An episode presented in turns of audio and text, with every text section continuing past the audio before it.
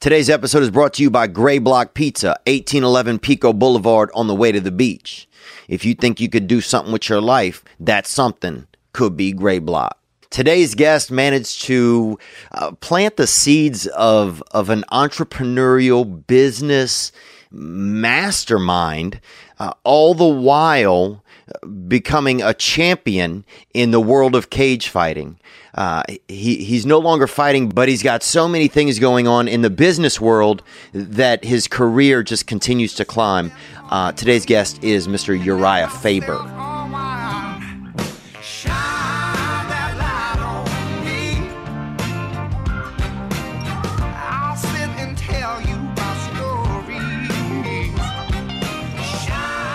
But no, I've never seen anybody. I mean, that's really just making the most out of things. Bro, Um, it- when I was in the lobby and whatnot, I was get I tried a napkin. I was trying to uh, a couple different. so things. you'll really get in there. well, I just Cause you took a you just took an Aquafina wrap the the wrapper off of a bottle and it. then used it because it's thin enough to floss your teeth with. absolutely I love that. yeah. It's effective. It's a genetic thing, I think. My dad, I remember driving around my dad's old beat up truck, Mm-hmm. and he always had toothpicks or he had a little crappy toothbrush he'd keep in his center console, and he was constantly digging on his teeth. So we, must have genetic thing kind of. genetic teeth gaps that store food. It might have been a survival tactic back in the day. Yeah. but Yeah, useless now. Right. Yeah, pretty just, much. just to spend money on to, on on on dental floss. And do you keep floss around? Do you are I you do. that you do? I do usually, or I'll grab if I'm in a in a restaurant, I'll get like a couple, you know, toothpicks and Yeah. keep them for the day. Yeah. My my girl's always making fun of me. She's like, I've never seen somebody floss their teeth as much as Oh, you." I'm that's like, I pretty have cool. to. I've got. She makes fun of me for a couple of things. One is m- being a mouth breather, Mm-hmm. and I'm like, I was in 44 professional fights. I've been punched in the nose. Look, I can breathe at all. huh? Yeah, lucky I can breathe, and lucky I'm not more damaged than I already am. Yeah, you you're lucky know I'm what not I a mean? machine breather. yeah, at this exactly. point. And uh, and then the dental floss thing, but I just can't handle having a bunch of crap stuck in my teeth. Yeah.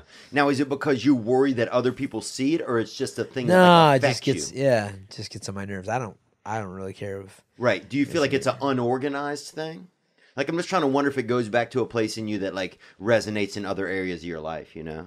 you a psych major. I don't know. I just like to think, think about. you are. I think like you know. I just think it's kind of fascinating, you know, because you like, you know, a lot of guys have, uh, you know, gone through fighting and been and had an experience in that world, but you like kind of seem to also attack like kind of the business world and like Yeah. continue to, you know, just keep whatever your motivation was or maybe to fight i don't know but you keep that motivation just cruising right into whatever the next thing is Absolutely. so i guess i'm just wondering like if organization is one of your skills if there's like Our Organization is not one of my skills. I do. Mm-hmm. I think if I take it back, I do remember my mom always saying, you know, she's saying, "You're really lucky. You got you're blessed with good teeth. You better take care of them. You better Ah. like all that kind of stuff." Since I was little, so maybe at some point that stuck in. it just stuck in and your Uh, dad took care of them She also used to tell me if I wear too tight of underwear that my wiener wouldn't grow. really Which I don't know if that's true or not, but I think she was. You know, I was a guy that likes to keep old shit. Yeah. You know, my old shoes. My they try to get me to get rid of my shoes and my favorite shoes, throw them away, and Is it a I good go luck back charm? and get them. Get them. Wow. Yeah, it's just a comfort thing. This Yeah. shirt's like nine years old or something like that.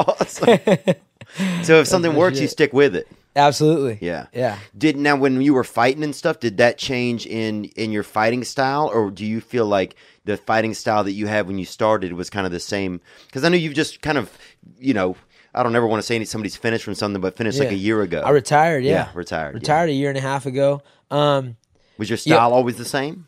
My intensity was always the same, but style changes, and, and especially in a sport like ours. And like you said, I don't know how much you do or don't know about about the sport. I know you love it. Not you- super much. I'm watch it. excited though, and I'm, I'm I admire the fact like, you know, I've always been kind of like a, I guess afraid to defend myself, or I grew Yeah. up that way without like a lot of like, you know, somebody teaching me how to defend myself or Really? letting me know when it was okay to defend myself or anything like that. You know, What do you think that comes from? so I think it probably just comes from.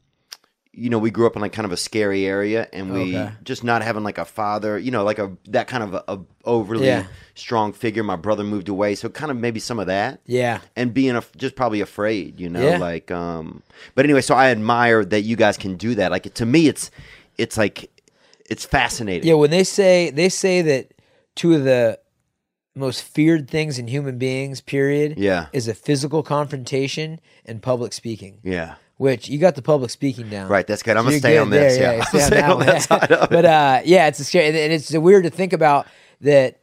For me, for you know, 13 years of my life, and before that as a wrestler, my day was filled with fighting guys that are also some of the best guys on the planet. Yeah. So you get rid of that real quick, but it's also something that can be scary, and that's why it's probably so intriguing to people. You know? Yeah. Same with the reason you can get up and be funny and and uh, not afraid to introduce yourself. Like for some people, that's a scary, scary thing. You know? Yeah. But it's very individual. So when when you talk about like has things changed as a fighter, especially when I first started, I was coming from a wrestling background. I, I wrestled in college at UC Davis, and I had to. Uh, you know, make ends meet. Mm-hmm. I was busting tables and coaching kids wrestling and making a couple hundred bucks to win and um, just having fun with it, really, and, and then following my passion.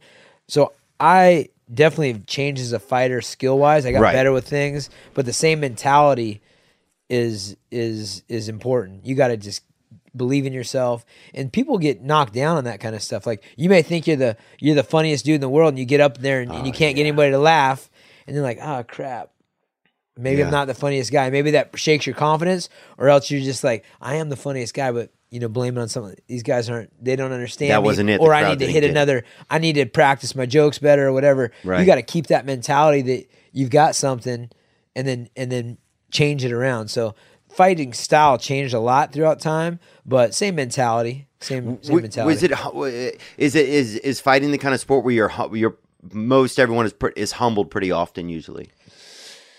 Um Are I those think humbling so. moments? there's a ton of humbling moments every day there's humbling moments but you have to be a little bit delusional also i think uh, you know you talked about conor mcgregor Yeah.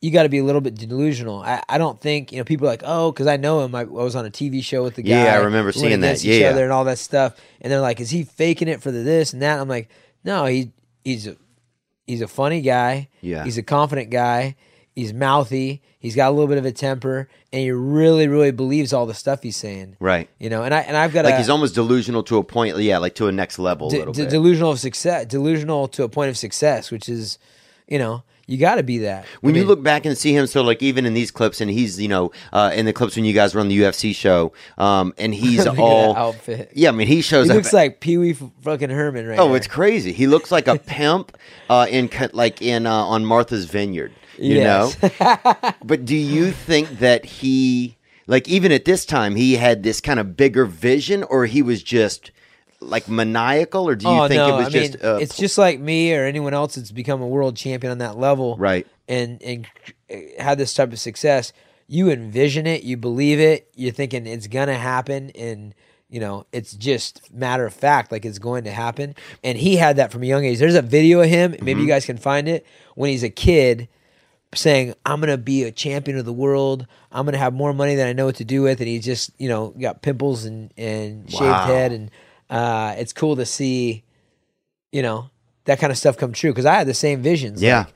like, like you know, yeah, and you fought. I mean, dude, you fought.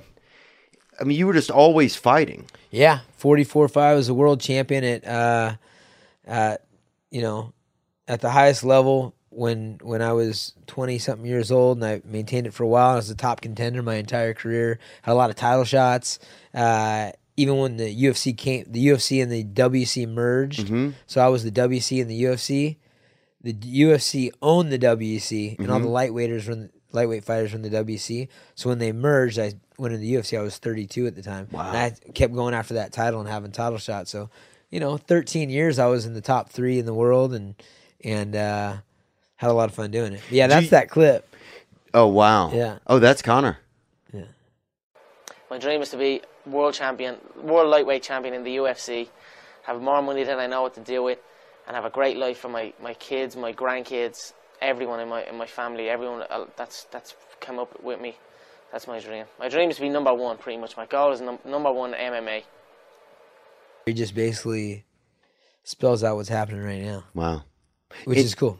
Did you like whenever? So if you start to look at like success like that, like really envisioning it, and I think everybody probably hope has like an idea of success. Yeah. Do you think that in your own life that you saw like a vision of success? do you think that success is just something you've constantly constantly seen like come to you through effort? Like, what do you kind of feel like success is in your life? Because you've had success not only in fighting but now in business as Right. well. That's a great question, and I talk about this if I ever give a talk, a motivational speech, or talk to a big company. I, you know, I just basically have a conversation with them, and for me, and for a lot of the successful people, the same common things come up, and it, it's a thinking big process. You can work hard, you can be smart, you can, you know, get up after you get knocked down, and all this stuff. That's all important, but how big is your vision? Um, and I remember. I was working at a wrestling camp in in Tahoe.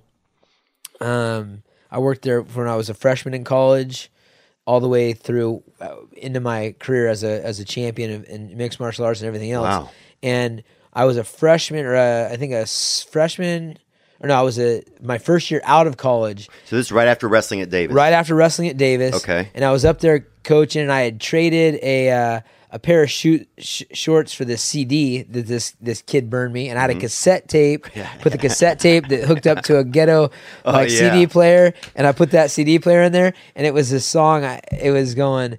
I'm gonna be bigger than Jesus and bigger than wrestling and bigger than the Beatles and bigger than breast implants. I'm gonna be the biggest thing to hit these little kids, bigger than guns and bigger than cigarettes. And I just bought a three hundred fifty dollar car because I had a other four hundred dollar car that broke down. and Uh-huh. Yeah. I left. What kind of car was it? It was uh, I think it was a Datsun B310. Oh, Yeah. It had like triangle windows and it, it beeped when it backed up. Or uh, that was one of them. I can't remember. And uh, the car was shaking. I had this little cassette thing with the thing, and I had the CD, and I was just envisioning being on TV. And, and I had had like two fights in the indie casinos. I got paid like five hundred bucks to show up. But you could feel that fire. You started to feel the fire. Yeah, I started bit, feeling the fire, and I was just like, envisioning wow. like, but this is in this is in 2004 when there was no, it wasn't that big that time. Oh, there time. wasn't even as big of a league. Yeah, anything. there's three fights a year with the UFC. The lightest weight class was 170 pounds. The biggest name guys were getting paid like 150 grand if they won the whole thing, and And what weight were you at at that time? 133 pounds. So you would have to even you'd have to get up to that weight to even Yeah. compete.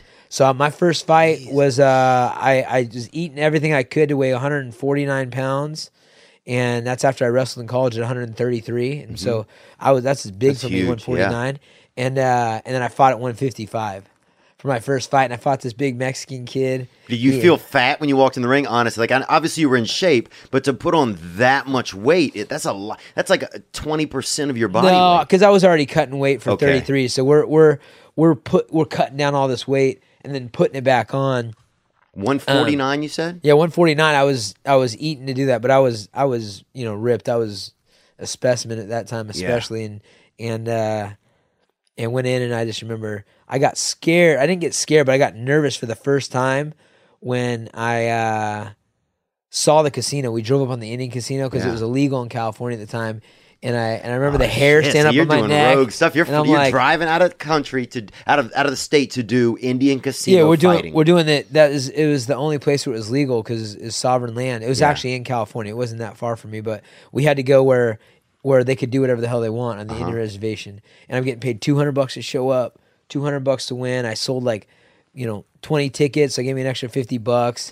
And I fight this big Mexican guy. He's got pride tattooed on his stomach. And I remember I pulled gay up the pride. No, just regular pride. uh, yeah, I think it was regular pride. Yeah, I mean you don't But know. hey, don't I knock him if he had gay pride, too. No, dude. I, You know they used to have this group that came by us. It was gay fist fighting that would come to the bars in Louisiana. Oh, that must and it was a couple gay that guys that would been get in there. Uh, I mean, one, bro, one of them was fucking, dude. No, You ever seen the Lady Boys in dude. Thailand? Uh uh dude there's a whole like like trend of every once in a while like every like year or two like a lady boy just comes up and whoops people's ass Really? and there's actually a movie about Ladyboy fighters? lady boy Oh, wow. chick who like made it to the Lumpinee Stadium which is like the big show and like was fucking dudes up but she's all you know it's like a it's like a like a super accepted thing over there in Yeah. Thailand it's like oh are you you know like they're trying to do it here in America you know, make Oh, yeah. everybody like gender neutral and everything else, like your hair. Yeah, like this hair, but I, but it, it, I, for some sports, I think like sometimes it's like um, with some of that, it's like everybody, it's like yeah, support everything. Like Bill Burr the other night was saying, you know, they keep making everything also for women, which is fine. Yeah. but some of it is just like to. It's not like he goes, but nobody goes to the WNBA games. He's like, Yeah. you've had that, and nobody goes. Title Nine, Title Nine is is something that all college athletes know about. Yeah, yeah. It's when they decided to make it mandatory that there had to be an equal amount of resources going to women and men. Yeah, and, it scholarships screwed- too. I think actually. Yeah, and it screwed everybody. It screwed a lot of men's sports. It screwed wrestling programs. It screwed like uh, other things, and so there's little animosity there. But it, it does make sense that you know women should get a chance also. Yeah. But um, sometimes it was like, you know, the it cause of forced. programs, you know, going down, and then they'd like throw in women's rugby, and there'd be a couple chicks that are involved, and like, you know, Yeah, was- and then they got big girls that are making them get out there just because they're you know overweight or something or bloated. You know, I remember one girl that got stung by a bunch of bees, and they made her get out there, and she's like, "I'm not even jacked. Like, you know, I just need a couple EpiPens, and I'll fucking recover. You know, I'm not I playing. never, uh, I never, we never experienced that. I'm not playing. I'm not playing halfback for you guys. You know. That's funny. What if that was part of the regiment? You had to get stung by bees to be a rugby player. That I'd have a little more. Uh, I'd go watch that. yeah. I watch. But you're that. the area you grew up in, Davis. There's a lot of rugby and stuff up in that area, like Yeah. Berkeley, Davis. That's huge rugby country. yeah, that's a big rugby country, and it's funny because I don't know how it is in other countries, but for here in the U.S., it's kind of a rich kid sport. yeah. To rugby. be honest, yeah, Yeah. It's it's offered at like the school because I didn't have a swimming team. We didn't have a pool in my little town. We didn't have a rugby team. We didn't have water polo. We didn't have polo. We didn't have anything. You know, uh, it was Oh, like I the feel you. basics and fundamentals. So um, rugby, you get a lot of tough guys in there, but they're usually you know George families with some Washington? cash. Yeah, Yeah, George Wall, like schools like Yeah, that, exactly. like GW. Dude, I remember they had to do. You just reminded me of this. They would check for sinkholes because Louisiana really isn't supposed to exist. You know, that's where I'm from. Really? Because I mean, it's like New Orleans is eight feet below sea Oh, yeah, level. yeah. You know, so really, it's like people, you know. Trying to like build a, a universe in, a, in, in the bottom of a teacup, you know, and then be, get pissed when tea shows up, you know, when there's a little bit of chamomile on your shoulders and suddenly you're furious. It's like, what fucking you built down here? Uh, but they had a dude. They had this company would test for sinkholes, and they used to pay kids. They'd hook you to a chain, put a chain on you, put this thing around your waist, and have you walk off into fields, Wow. bro, and have, just pay was like That five bucks an up. hour. And if you fell right through the fucking earth, they yank you back yeah, up. Yeah, they yank you back up. Wow. But then they're like, "Oh, this is dangerous land out here," you know. Dude, that's funny. That's some weird shit that people used to do. Huh? It was fun. Yeah, I think some of that was just back in in like, you know, times were a little bit different. I mean, I'm Yeah. 38 now, so times were a little bit more fun. Right. Um, yeah, that that does sound like fun. Not not for the kid getting sunk cold, but for everybody watching, maybe. Oh, yeah. And the people betting on it. You know, I I went to a uh, I did a USO tour Uh-huh. with uh, Carlos Condit, Michael Bisping, and uh, BJ Penn in like 2008. Oh, wow. It was badass. We went to Afghanistan, flew in helicopters, and we went to all these different places and whatnot. Yeah, it was it was 2008. So there was we were at like a fence and there was like the civilian people Mm-hmm. that was living in the desert and there's about six kids that ran up and it was like like a flock of kids. They come up and they're like hey hey hey trying to get our attention and this and that. What's your name? What's your name? They're talking to michael bisping. Mm-hmm. and michael bisping said my name is michael. He goes kid goes my name is michael too michael jackson. Let me get some candy like that. And then mike was like looking to go throw him some shit and everything. And the Uh-huh. the uh the people were the the military guys like, oh, I don't feed the kids and this and that. And then the guy started telling us back when it was unregulated that they used to do all sorts of crazy shit. Like they would tie like toys and candy bars and stuff like that to to ropes, and kids would go grab them, they'd yank them and stuff. Military like that. guys would? yeah. And then they all got in trouble because they're that's meathead shit to do, Yeah. obviously.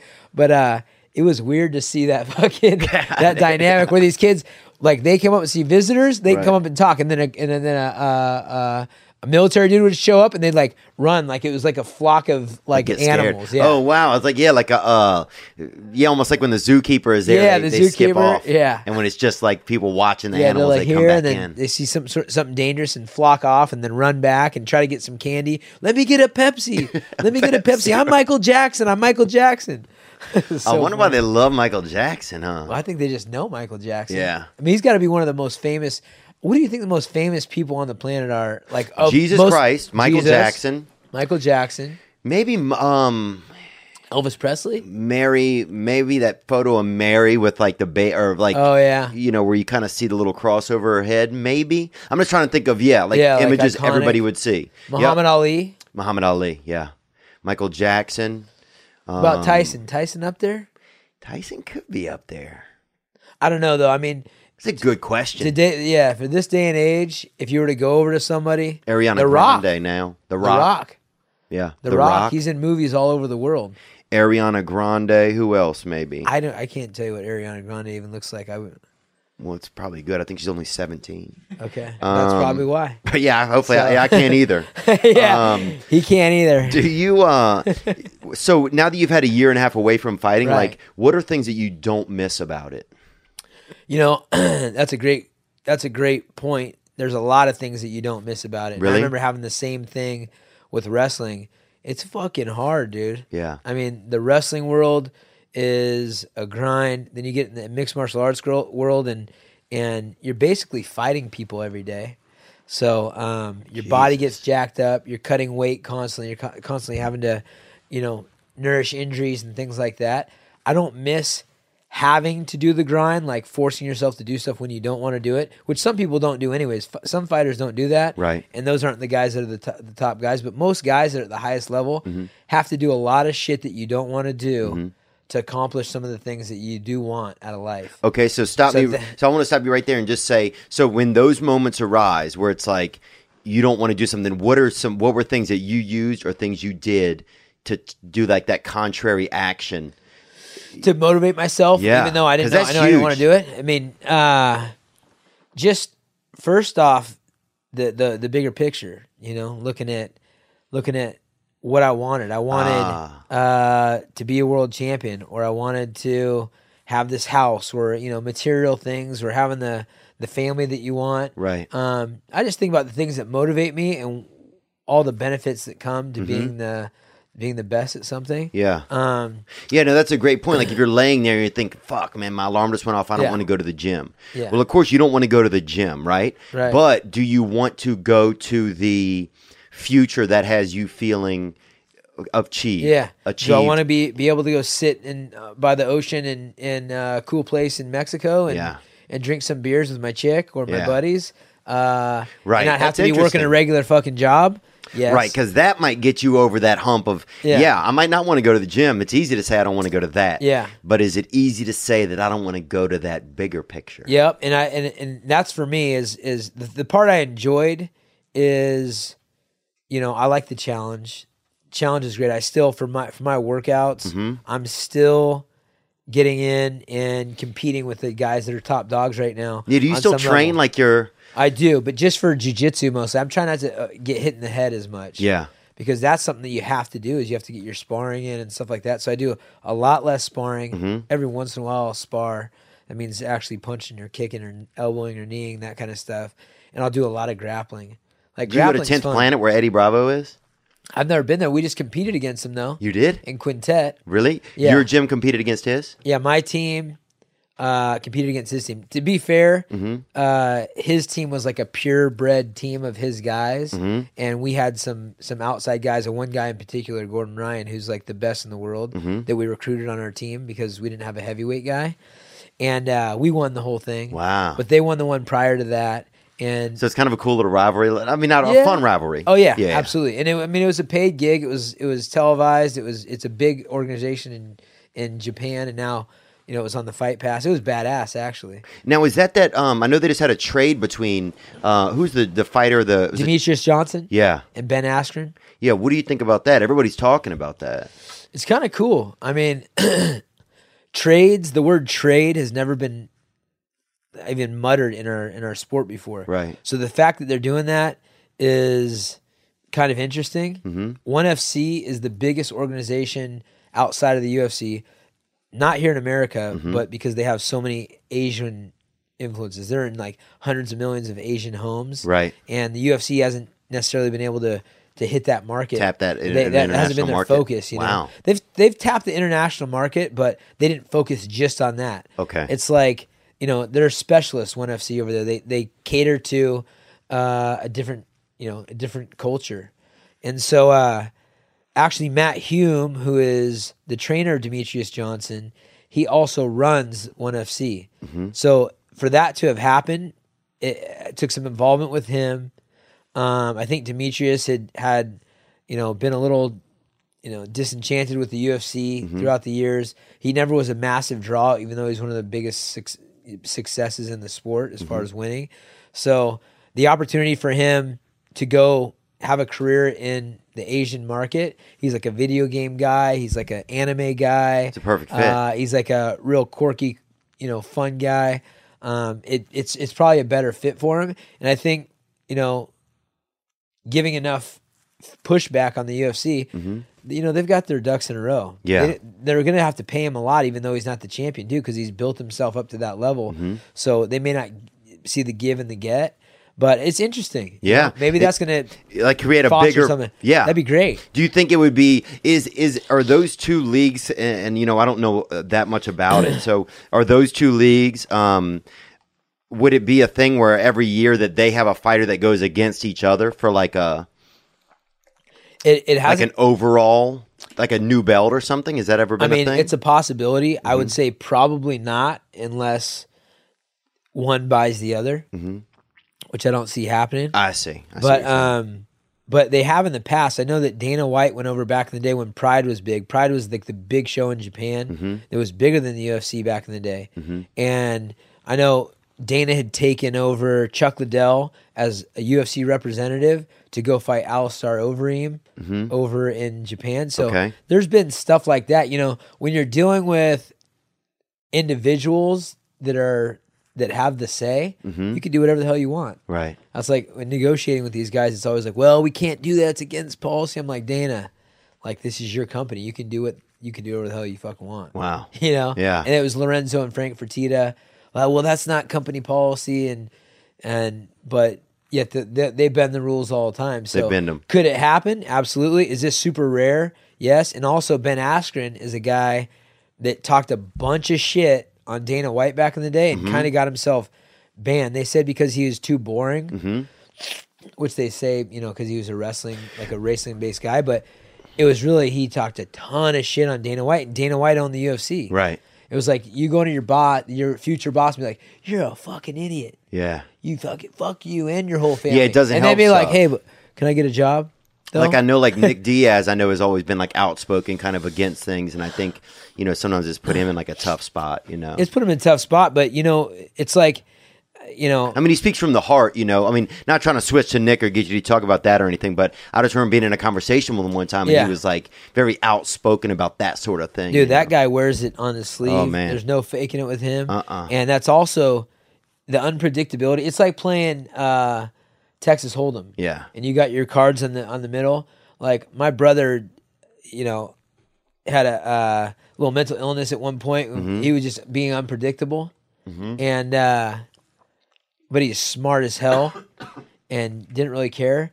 And you don't know these blood. He knows how to play the game, but Mm. he'd do unorthodox shit where he'd like sometimes he'd go all in and sometimes he'd just fold or whatever. You don't know what the fuck he's doing like it made him a great poker. it made him a great poker player. You you don't know what he's doing, and that's the Diaz brothers. Yeah. like they really are like, well, fuck you. Yeah. I'm not fighting. Like, then everybody wants to see the fight. Then I'll slap someone in public, and then it's like, Oh, then then, they'll go- everybody wants to see the fight, and they're like, well, fuck you. We're not. We said we're not fighting for the money, and then Yeah. Then they'll go nine rounds once at a the- produce section. Yeah, once You're the- like, what is yeah. this? The, one of the best fights is when Diaz fought. Uh, I forget the guy's name. Oh my gosh, I can't believe I'm forgetting the name. They fought, Mm-hmm. and Diaz lost the decision, even though oh, it was Frank, uh, it, was, it was Riggs, Joe Riggs, Mm-hmm. Joe Riggs and Nick Diaz. They fought each other in the ring in like 2006 or something. Then they both go to the hospital after a close fight that I think Riggs got, but Diaz thought he won. Then they fight in the hospital in the emergency room. One of the best before and after fight stories. And do they time. have the video of them in the emergency room too fighting? Uh, I don't know, but there's probably a story if you if you look it up. But That's great. Uh, So do- I, I think you can see them like talking shit, being held back. And Oh whatnot. yeah. You know what's funny is about uh you know, or what's it what's unique as you're talking about this when I think about Nate Diaz, I think about him more talking shit than I do fighting when I think about him in my head. Yeah. Just like if somebody's like, "Oh, Nate Diaz," the picture that pops me in his head is like almost yeah, him fucking, fl- you know, Yeah. like him being him Yeah, yeah. more than it is like a, a, a like a memory of a certain fight of his or something. It's Yeah. almost, it's kind of interesting because other kinda fighters, cool. it, the same thing doesn't happen as much. Hey, you know, when you think of cowboy, you think of a cowboy hat. When you think of the California kid, you think of blonde hair smiling. Yeah. When you think of Nick and Nate Diaz, you think of middle fingers and and and heads up talking Yeah. shit. So you know they're they're branding Yeah. whether they're trying or not. They're, doing their thing. Yeah, it's almost pure. Yeah, and it's almost uh, pure branding. Yeah, actually, like that was one of the first fighter people that I ever met was Nick Diaz, Yeah. and I was fascinated Well, by him. well, there's Nick and there's Nate. yeah, And- yeah. The brother was the one I won. I'm friends with both of them. Yeah, and uh, they're really different. I mean, they come off they're they're one as a unit when it's them against the world. Yeah. But like as far as like getting to know them, Mm-hmm. like Nate is way more mild than Nick. right. And he's a little bit more like you know dependable as far as like showing up to places and whatnot. Yeah. And then Nick is like a savant. Like he can tell you about health food and he can tell you about jujitsu and he knows fighting like like that's his thing. But, Yeah. But he's kind of out there sometimes. It's, it's kind of a weird dynamic, but um, They're those guys do fascinating well. brothers, man. Yeah. They're fascinating. Yeah, one thing. Yeah, but I, when you said he wore he wears his heart on his on his sleeve, man, it's exactly what I Yeah. felt about him. Like I could like one minute he was like the toughest guy, and one minute he was also like at the same time kind of um I don't want to say the sweetest guy because I don't mean it like that, but he was like the most endearing. endearing. Yeah, like emotionally right there. Like it was it, it was almost fascinating to be Yeah. around that. I've never met anybody really like that. Yeah, no, it's a it's a it's a good dynamic. Are, I've always you know been been rooting for those guys. Yeah. and, uh, yeah, you can't. Yeah. After talking to him, I rooted for him. So I rooted for him and, and almost anybody he knew so much Yeah. in a weird way. Yeah, um, they're cool. very endearing. Um, so now that now that you've gotten out of fighting, did you start? Was there a point where you started to like look at business after? Did you start to like, you know, do things preemptively? Um, I did. I, I definitely was preemptive with business, and it was more out of a means. Like if you look back at me from a business standpoint, my first business was top of the line coaching Mm-hmm. TLC, and I started that when I was a struggling fighter, just graduating college. Mm-hmm. I, I basically was getting paid a couple hundred bucks to show up, a couple hundred bucks to win, selling tickets. Uh, I'd Is that in Tahoe? Is that the place you're talking about, or no? that's that's in different? Sacramento. Okay, Sacramento. Yeah. So so I was coaching UC Davis wrestling. Mm-hmm. I was an employee for the for the college, making seven thousand dollars a year. Working 10, 10 that's Damn, fucking- that's that's Were that's s- way below poverty. Damn, dude, that's sex trafficking. Yeah, that like. is. That's I mean, that less is than sex trafficking. Money, man. Yeah, exactly. So I'm, I'm doing that. Mm-hmm. Then I then I'm bussing tables uh, at at Inc., which is a, a little late night place, sometimes till four in the morning. After wrestling practice, I go and I started TLC top line coaching. Mm-hmm. I'm coaching kids at two different schools, un, cash under the table, and then in the summers I'm working wrestling camps. And the, the wrestling camp I was talking about, making a you know a grand or two doing that. But for me, I graduated college with a great degree, Mm-hmm. and I'm just like, I'm like living the fucking dream, dude. Like I don't have a job, Right. but I'm just hustling. I'm working like 17 hours a day. Mm-hmm. But I just I'm I'm skating by and not getting I don't have a job, right? Right, I see my, what you're my saying. appointments like I mean my my apartment's like 250 bucks a month. I took a crappy little room in, in a in a in an apartment with two of my buddies from college, and um, you know, You must have had a squeaking by. positive attitude during. I mean, Oh, yeah. that seemed like something you must have had, Yeah. like a real, like almost a disposition that you were born with, or something. Because, yeah, some people would look at that as like, "Fuck, I got to do all this work." It seemed like you were looking at it as like, "Oh, this is great." Yeah, yeah, a hundred percent. And, and you know, I, I remember, and, and I talked about before the thinking big thing. Mm-hmm. Like, how big are you thinking? Like the people I've met, I've met billionaires and and successful movie stars and musicians and and clothing moguls and and you know all these different walks. And it's that that's a the positive mental attitude is part of it, and then definiteness of purpose, like knowing what you want Mm-hmm. Yeah. like going after that that that thing that you want or having your vision for yourself and all through high school and college i had a late start in wrestling Mm-hmm. and i always write down my goals and i don't know what it was in, in high school i would write down my goals Mm-hmm. and i always wanted to be you know an all-american top eight in, in the state that was once i got to be, be able to think that big but i never wrote down be a state champion. I don't know why. Hmm. You know what I mean? Which is weird. It's it's you know no one else in my school had gone to the state. But you're tournament. skipping a step. By All American, you're skipping the step of state champion, right? I, I I didn't skip that step. Right. I never it's got that in far. Oh, Being an All American is top eight in the nation. top eight in the top nation. eight in the state. Right. Oh, top eight in the state. And then and then state champion is the winner of state that. champion is the winner of that. And I wrote down to be top eight as my biggest goal. It was, it was first to get to the state tournament. big goal. It's a big goal, but it's not big enough. You know what I mean? Like, because I was working just as hard as the state champions, Ah. and I had the gifts of a state champion. I was, you know, I had, I was doing extra shit. I'd get up in the morning, I'd run to school, ran like 13 miles to school one day. Dude, they Yeah. this reminds me. They had a guy on who was on um, the UFC, the fight show that you guys did. What was it called? Ultimate Fighter. Ultimate Fighter. They had a guy named Sam um, a long time ago. He was like kind of this big. He was from Alaska, and he went to Louisiana. Sam Hoger. Yeah.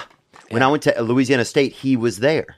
Uh. And I remember he would, this just made me think of this. He would run across campus with his girlfriend on his back in the morning, bro. And you would see him running across just to stay in shape. And he was the first person I ever met in my whole life. Uh, he was a really sweet guy that talked about UFC and MMA. And he would, when people heard him talk about it, it was almost like listening to somebody like, that had come from a mountain, like talking about a rare thing they'd seen in the woods. Yeah, you know? yeah. like That's- that's when it was so premature. this was right. 2002, you know, 2001. Yeah, I went. I went to Sam Hoger's gym years back and had done a seminar for him. But um, yeah, that's funny, and, and it's true. Like you do these extra little things, and you're and you're a gifted athlete. I was a really gifted athlete. Yeah. and I was raised up healthy, and I. Um, but why did I not put down champion only top eight? Right. That's weird. Then I went to college, and I, I and I, I had I lost to four guys in my state tournament Jeez. in my in my call in my high school career. Yeah. And, that ain't super great. three of the guys three of the guys came to the same college I went to. And which is crazy. And then, you know, So you were training, so you were working with champs pretty much every day, really. I was I was working with champs, but the, the the point was I got there and when I when I when I went there when I went there, three of the guys that beat me in high school um, and placed better than I did came to the same school. And I set a new set of goals, which was to beat those guys and beat the other guys and this and that on my team. Right. Again, I started low, started low, started low, and I got to a point where I beat out all those guys. I earned myself a scholarship. I made it to the national tournament, and then which was my goal. And then I wrote a goal to be an All American, which was top eight. Again, why did I not put number one? yeah. Isn't that bizarre? So with, now looking back, then what is that? Because sometimes I'll think about that kind of stuff. Like Yeah. sometimes, like it's kind of weird. Like, you know, I'll think about like you know I want to be, you know, great, Right. but then I almost get It's get scary a- to say it. Yeah, but I- and but it's also I don't want. This is interesting 'cause I'm trying to feel this and think about this at the same time. yeah. like if I say that I'm great, I don't want, uh, or if I think that I can be great, it's almost like for some weird reason I'm. I don't know if I'm ashamed to say that. Yeah. It's true. It happens. Like I'm trying to think of what that feeling is that would make me, you know, The- like the admit, problem- like what, pro- like well- what's the fear to admit that? uh, Fuck, I want to be good. Yes. What the, the the fear is this. First off, the fear it's a double edged sword. If you never say it, there's no accountability. It's a lot easier not to say something Mm. because then no one's gonna point and say, "Ha, you fucking you you you failed." Damn, it's, It's just like my relationships I'm in. It's it's just like I don't want to say like I'm in this Yes. for the I've been- depths I've of been it there, brother. Because wow, it's So, crazy. It's, kind of- crazy. It's crazy that that commitment level and realizing, and that's what I realized after my fight career. I, I went in and I, I beat a guy. I beat two guys that were national champions the next year and all Americans and this and that. And I, I, I and was- this is in wrestling. this is in wrestling, Right. And so when I went to to my my next phase of life in my next uh, thing I was going to go after, Mm-hmm. which was unrealistic as fuck, and now what that that's what I'm talking about with thinking big. Why the hell would I choose a career? And Mm-hmm. in mind, this is 2003. It was illegal in California at the time. UFC fighting, cage fighting. Mixed martial arts, yeah, was all that illegal. Stuff. It was illegal at the time. In the biggest show, they only had a weight class of 170 pounds, and I and I was 133 pounds. And there was only three shows a year, Right, two hundred bucks was the prize. and and and No, uh, what'd you say? in the big pier in the in the big show. There's three shows a year at the big event, Mm-hmm. and the biggest prize is 150 grand. right. And yet here I am, graduating college with a degree from a great university, and saying I want to make this my career. Now, did you How think stupid though? it, stupid is that? Yeah, it doesn't. Well, here's what I'm. Then here's my question: Is did you think though that it was going to be an actual career at that point, or did it seem like this is just kind of a wild thing that's going on in the world right now? Like you can't. I mean, you don't know that it's going to grow. You know, when somebody asks Yeah. you to come down to the ballpark and play a game of like. Unique six on six or you football or something. You don't know. Maybe years later it's going to be the NFL. You well, know, perception is everything, and and so, mind you, night uh, two thousand and three. 150 grand is still pretty good money. Oh, yeah, it's You're great like, oh my gosh. That being said, I also got my emergency teaching. credential. 2018 that is still extremely Yeah. good money. yeah. So I also had my emergency teaching credential. I was going to start substitute teaching for like 11 bucks an hour. Right. Then I took my first fight and I beat up this kid in a minute and a half. And forget that I had trained all through high school and college as a wrestler. Yeah. In my mind, it was a minute and a half of work, and I got paid 400 bucks to show up, and I got paid 50 bucks. I made 450 bucks, Mm-hmm. almost 500 bucks. In a minute and a half. That's the way I saw So it. that's- you're looking and I had it all my buddies there and a bunch of hot chicks and and and I'm the center of attention and I like got my endorphins going. I'm like, this is fucking it. I'm going this route. This is it. What you know, like so is it it's about perception. Now, when you have money in the bank and you're, and you're looking at what the hell was I thinking? But at the time It's interesting I was Mm-hmm. going passion, all passion and just thinking big, you know? If there's one thing you know about me, it's that you know I like my own hair, and I'm trying to keep it. Sometimes the devil wants to take the hair right off your head and make you just into like a shiny, just kind of skin only on your head. But I don't want that. I don't want that for me, and I don't want that for you if you don't want it, because sometimes it can affect your confidence. Well, Hair Club knows this, and they're inviting you to become part of the Hair Club family to see how getting the most out of your hair can change your life. Hair Club understands the emotions you're feeling and knows the questions you have. Whether you're looking to revitalize the growth and kind of perk that, you know, perk that crop a little, or whether you just, you know, uh, want to check out the most proven methods for hair replacement or restoration. I've had hair replacement, man. I'm rocking, all, you know, a little bit of my back out there in the front. Right now, you can go to hairclub.com slash Theo for a free hair analysis and a free take home hair kit, all valued over $300. That's hairclub.com slash Theo for a free hair analysis and free hair care kit. Hairclub.com slash Theo. If you want to be a hair bear, then get with your hair. A lot of people don't have any skills, man, and oh well. That doesn't have to be you. You know, skills are something that everybody, you know, wants to have sometimes. And Skillshare is an online learning platform with over 20,000 classes in business, design, technology, and more. You can take classes in social media marketing, data science, mobile photography, creative writing. You don't have to go back to college. You don't need to, you know, go to University of Maryland or go to dang, you know, Johnson and Wales or whatever. You could just take a class at Skillshare.com and go get whatever you need in the world. Whether you're trying to deepen your professional skill set, start a side hustle, or just explore a new passion, Skillshare is there to keep you learning and thriving. You can get two months of Skillshare for just 99 cents.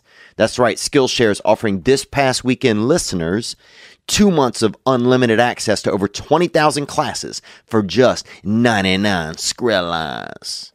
To sign up, go to Skillshare.com slash Theo. Again, go to Skillshare.com slash Theo to start your two months now and get your skills.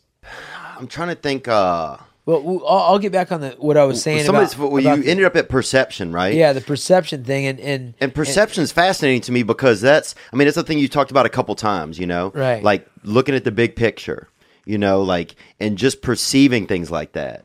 Uh, because that's a thing that I, that I even notice in myself, and it's a constant battle, is when I'm in a good mindset and I'm able to perceive the bigger picture and actually, like, be brave enough to even admit to myself that I want to try and, like, Yeah. be great. It's scary And then other moments where I get fall in, yes yeah. yeah, it's like it's it seems fascinating to be great, but it also just yeah, something seems Well, first off, really scary about is, it. is other people keeping you accountable. Then also you've said it out loud. Then you also know to be great at anything. I don't care what it is. It could be you know anything. I met the, some of the best video gamers on the planet, and I got to talk to them about what they're doing. Mm-hmm. You know, even you. You know, I I I- I set it up on your path to where you are now, Mm-hmm. and it was you know a lot of stuff over you know Yeah, it's been a long what, road. 15 years. Yeah. Uh, and people get discouraged. People get tired of the hard work. Uh, some people can't can't do that push.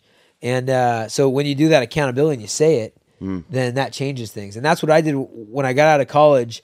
I realized so now I'm coaching at the college, Right. and I'm seeing guys that I beat that that are all American and, and national champions and stuff like that. And I know that I've worked harder than these guys because So you're realizing you're in their class. I mean, you're realizing that you beat them, and these are guys are doing well. Yeah, and I'm like, why did I not put down the champion thing? So I, I, I set my new goals. I'm living in my little apartment. I'm bussing tables at Inc. I'm coaching kids, and I'm and I'm coaching wrestling, working like 17, 18 hours, and uh, and I wrote down my goals. It was be a world champion. At the time, it was UFC or Pride because those were the two big organizations. I said own two houses in the next three years, and That's hard to do, but the rest of it yeah, and then I said, uh, That's a lot. Oh, you think owning two houses is harder than being the world champion? Well, I mean, yes, these days, maybe. This is where we talk about perception. and then and then the last one was own a a healthy and successful business. This Right. is funny. It that's is funny. funny. See what I'm saying about perception? It's Right. like, well, shit, that's easy. know. Man, it's very easy to be the world champion of, of, of the hardest sport in the world. But you want to own two houses? houses Are you crazy? Been in LA too long, dude. Yeah. You've been in LA too long. I think that's what it is. That's it. yeah, I think at these LA prices, it Yeah. would seem a lot more feasible. Yes, come to Sacramento. Yeah. We got a spot. We'll, we'll build this podcast room in the gym. I love Sacramento, man. Uh, let's. So we have questions that came in from some fans. We're not aborting our conversation, Yeah. but I just want to uh, chop some in here and there. Uh, you can put these headphones on, actually. Cool. And you'll be able to hear one of the ones that came in. Gang, gang, Rat King Theo, thank you for taking the video call. Urijah, just as much thank you to you.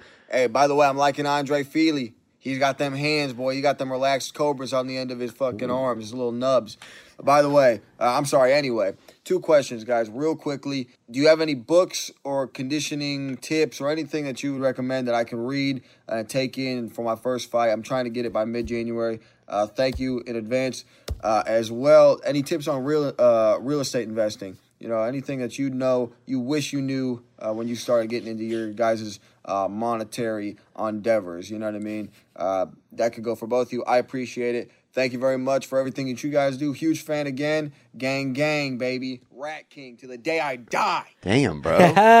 Wow. Hope that's that your boy. I, I, it is my boy. I hope he's hope everything's doing okay. No, I'm excited for him. He's more fired up about li- about my life than I am. Yeah. Uh, but those questions are almost uh, it's almost crazy. That's the questions that came in because we just stopped right here on real estate. So, and I know that that's part of the world that you're in. Right. And so, uh, what were his questions again? One was if you had any real estate investing advice that you wish you had known earlier. Right. And then he said also any good books or things that you should do to prepare for a fight. And Yeah. fit, fitness, Yeah. nutrition type. And he also said, What's up to Andre Touchy Fili? Yeah. You'll love Andre Fili. We'll get him on the show at some point. Is He's he a unique man? character. Is he? Unique mofo. Really? He's got an outcast and underdogs uh, music label and his clothing. That guy looks like an outcast and underdog.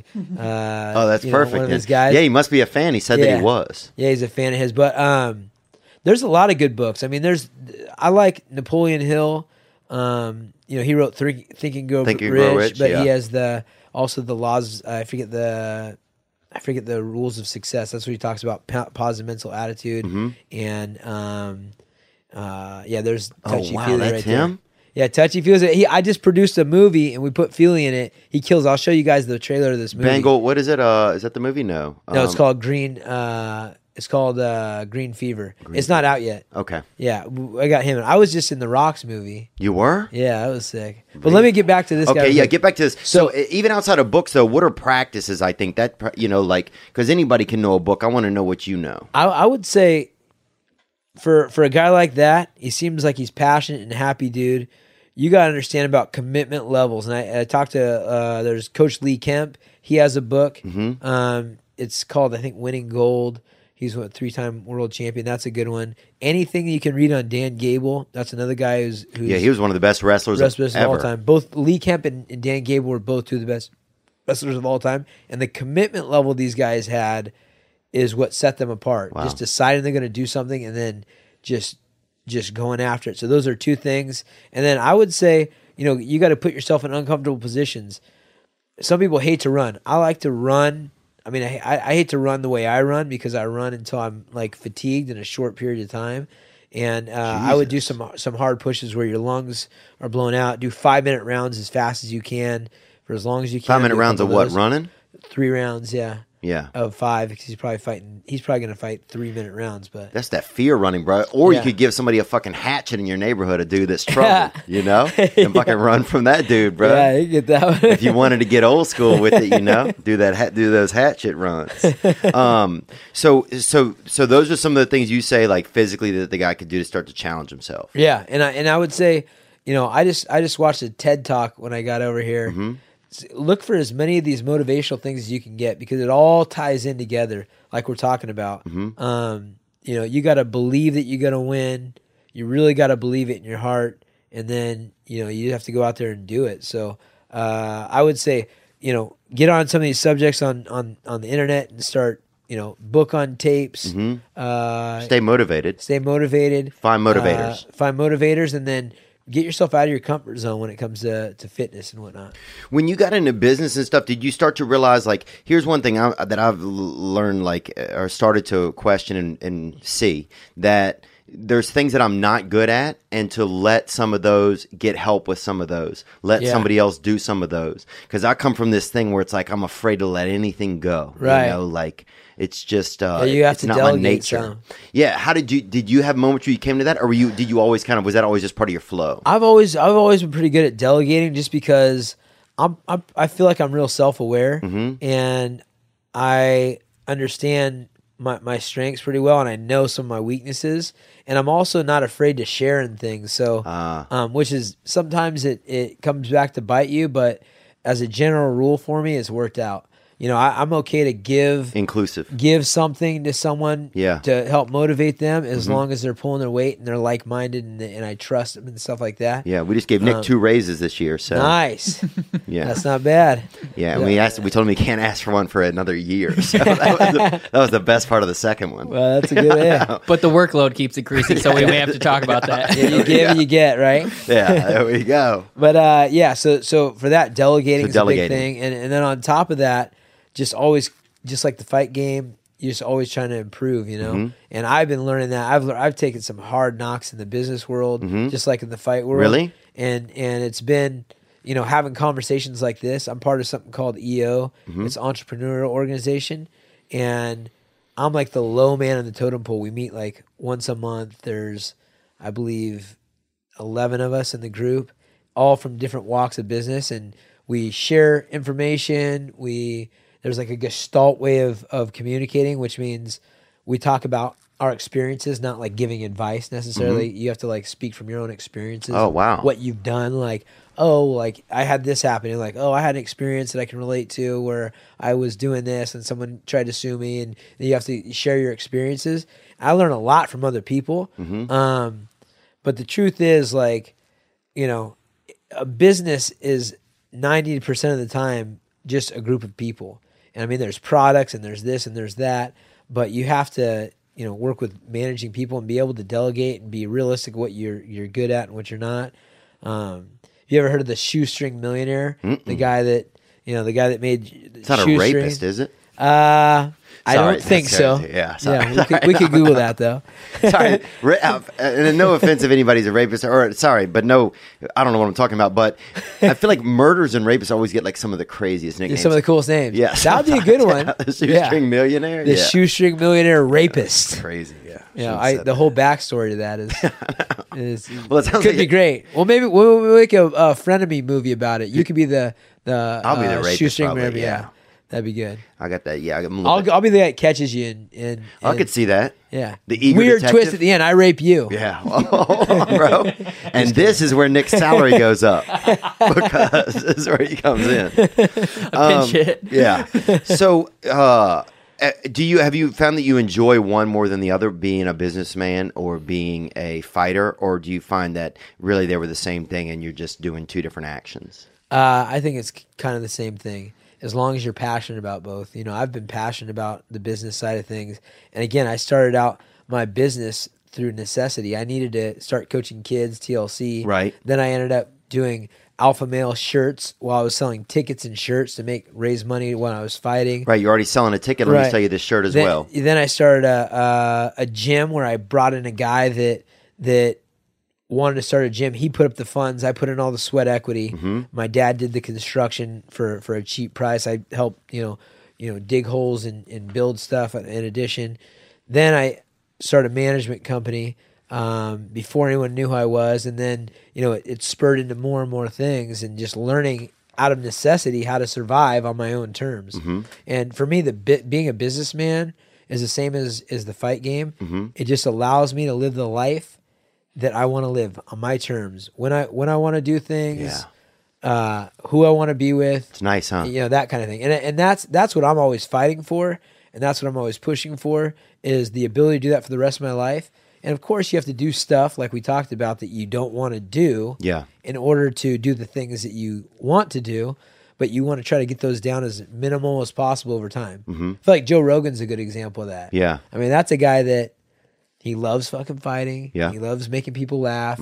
He loves interesting, weird shit and like talking Yeah, about it. he's Like so smoke curious, weed yeah. and, and do martial arts. And Yeah. Whatever. And that's how he gets paid. And time travel. I have a feeling he also. Yeah, he might time Oh, I bet low key he has a dude in his warehouse fucking tinkering with clocks right now. there is no doubt that, time travel. that Rogan one day is just gonna fucking set a watch. Gonna, he might be your dad. Oh, dude, it would be crazy. what if he already went back and he's oh, your dad? Dude, what if one day he just shows up with a tattoo of his family on his arm and I'm in one of the pictures? Um, yeah, he is a fascinating man. One uh, one of the gifts I notice he has is the constant ability to stay curious about things. He's curious Right. about everything, you know. Yeah. And he genuinely is like it's almost I don't know if that's a gift or something that he nurtured over the years, but yeah, he has the ability to stay uh, curious about everything. But also, yes, he's created a life where that fits the life that he wants. Right. Like he doesn't take on like television shows and that kind of shit. Like Yeah. they're always throwing that stuff towards him, you know. Um, but he's like, I'm. Per- this is what I want. Yeah, does what he wants. Yeah. and that's that's that's through a lot of hard work and dedication, and probably doing some things he didn't love to do at points here and there, and and finding his way. I, I had a conversation with him one time. It was about I think he's talked about it where he was talking about you know getting involved in buying our team, and we had a conversation this, and then I got mad at him for something he said on one of my fights, and it was a stupid, immature conversation we were having, and it was just me and him. Yeah. And at the end of the day, he goes, "Man, I don't care about money." He goes, "The whole reason," he goes, "I don't do things for money." He goes, "The whole reason I have you have fuck you money is so you can say fuck you. I don't want to do it," which is awesome, man. It is I, I like nice him to- a lot, and he he's been a he's been a uh, you know a big part of the mixed martial arts world for a long time. Yeah. Yeah, it's interesting how he way. kind of uh you know, we were just talking about this earlier that if there was ever like um like if the world was going to end and everybody was going to listen to one guy like where are we all going to meet up at? Yeah. I feel like it would be Joe Rogan. Yeah. Like if Joe Rogan's like, "Hey, I'll see you guys in Denver in 6 days." Well, you at least well, I don't know about that. Like I would I would say I would count that he wasn't trying to hoax us and Yeah. like say go there and he's really has to go somewhere else to say. I, I I count that I would- I trust that he wouldn't do that. But do I know that that I believe that his idea is the best? I don't know. Yeah. That's true. well, Because he gets on some fucking tangents sometimes where I'm like, "Are you serious? Like, what's this? co- Where's this coming from?" You Yeah, know? I remember he asked me one time, man. The hardest thing sometimes is to keep up with like what's going on when I go on his podcast. Like it's hard to like, um, yeah. He just likes to think he's like, you think you're the only Theo Von out there? Like, I'll tell you what, you're not the only Theo though. Yeah. My dad's Theo. is he really? That's my dad's name. Oh wow. Theodore Faber. He's first generation American from Holland. Yeah, it sounds very. That's Dutch. You guys are Dutch. Yeah. Oh, dude, the Dutch. I'll say this: most aerodynamic people in the world, bro. Yeah. Usually. Kind people, really kind people too. Oh, the decent Dutch they call yeah, them. the decent Dutch. Um, and very cheap from my understanding. Are they really? Yeah, going Oh, Dutch. going Dutch, Going yeah. Dutch. That's Making- when you make the chicks pay for pay her share. Yeah, making ladies pay for half of Yeah, it. and they're also the tallest Yes. group of people on the planet. And I ironically got my short side from my four foot ten uh, great great grandmother or Ah. great grandmother on the Dutch side, and my Italian grandfather was nearly seven foot tall. Dang. But, you know, you could I just still grow lucky. though. I you just could got still lucky. grow. I just got lucky. You never know. Never, I never have to hit my head on anything tall. I'm limber. I'm quick. Yeah, that's true. You can also you can be Perception, Halloween things. You can be things at Halloween that other people can't be. Exactly. You know. Jump out of weird stuff. Yeah, I could hide a tumbleweed. pumpkin, a You could big hide on somebody's. Yeah, you could hide on. uh Let's go to a call. Actually, actually, we have a, a call. I think is gonna fit Theo, this. hey Urijah, this is Noah up here in Cleveland. I'm huge fans of you both, and I have a question for Urijah. I'm particularly not a very tall guy, and I know you're not either. And I was just curious if growing up, if you ever had like little man syndrome, or if your size or stature ever affected you in any way. All right, gang, gang, Theo. See you, Urijah. Peace, brother. right, brother. Nice guy. You know what? I uh yeah, I that's never interesting. really I never really had had that. And I think it's because I'm delusional. Yeah. You know what I mean? and I've been known for that. My guys make fun of me and this and that. Think I did a great practice when I got my ass kicked or something like that. But uh, you know, my brother's five eleven, my sister's five nine. um She's hogging inches. yeah. Come on, Yeah, you so- could be five six, babe, and help your freaking And- sibling out. yeah, and I uh But you I- didn't never have it.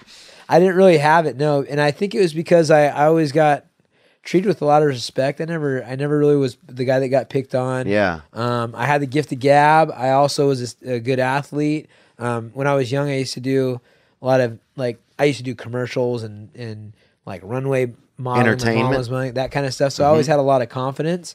Um, but I will say, you know, I have I have experienced like just other people thinking that way. Like, and it, it would be shocking to me when when when somebody be like, "Oh, well, how is it?" You know, like mention it, and I'm like, I just it doesn't factor to me. I remember I had a training camp back in 2005.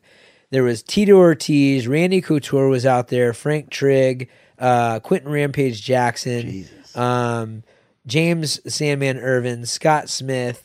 Uh, Oh, we got Yeah. you right here. Actually, I'm gonna interrupt. you. yeah, all these guys, all these, all these, all these individuals that were there at this event, and and and uh, Frank Trigg was the smallest one, but he's a seventy pounder in the UFC, which means he walks in at 70 pounds? 170. Oh, he was 170 pounds. God, dude. yeah, I'm like, where is that'd this? be like your cousin, is the neck a- guy, Yeah, yeah. Oh, oh, Daddy Long Neck. Daddy Long Neck. Dude, he's coming in. He actually he just hit like 90 pounds, but 70 pounds. I'm like, who's No, on these City of Hope 170 fights? pounds. But I remember, I remember all the other guys were big guys, right? Right. Like heavyweights and light heavyweights, and he was a one 170 pounder. And I told him, I said, "Hey, bro, tomorrow I got a bunch of guys our size coming." Mm-hmm. And remember, I was 133 pounds, and he goes, "Would you stop saying that?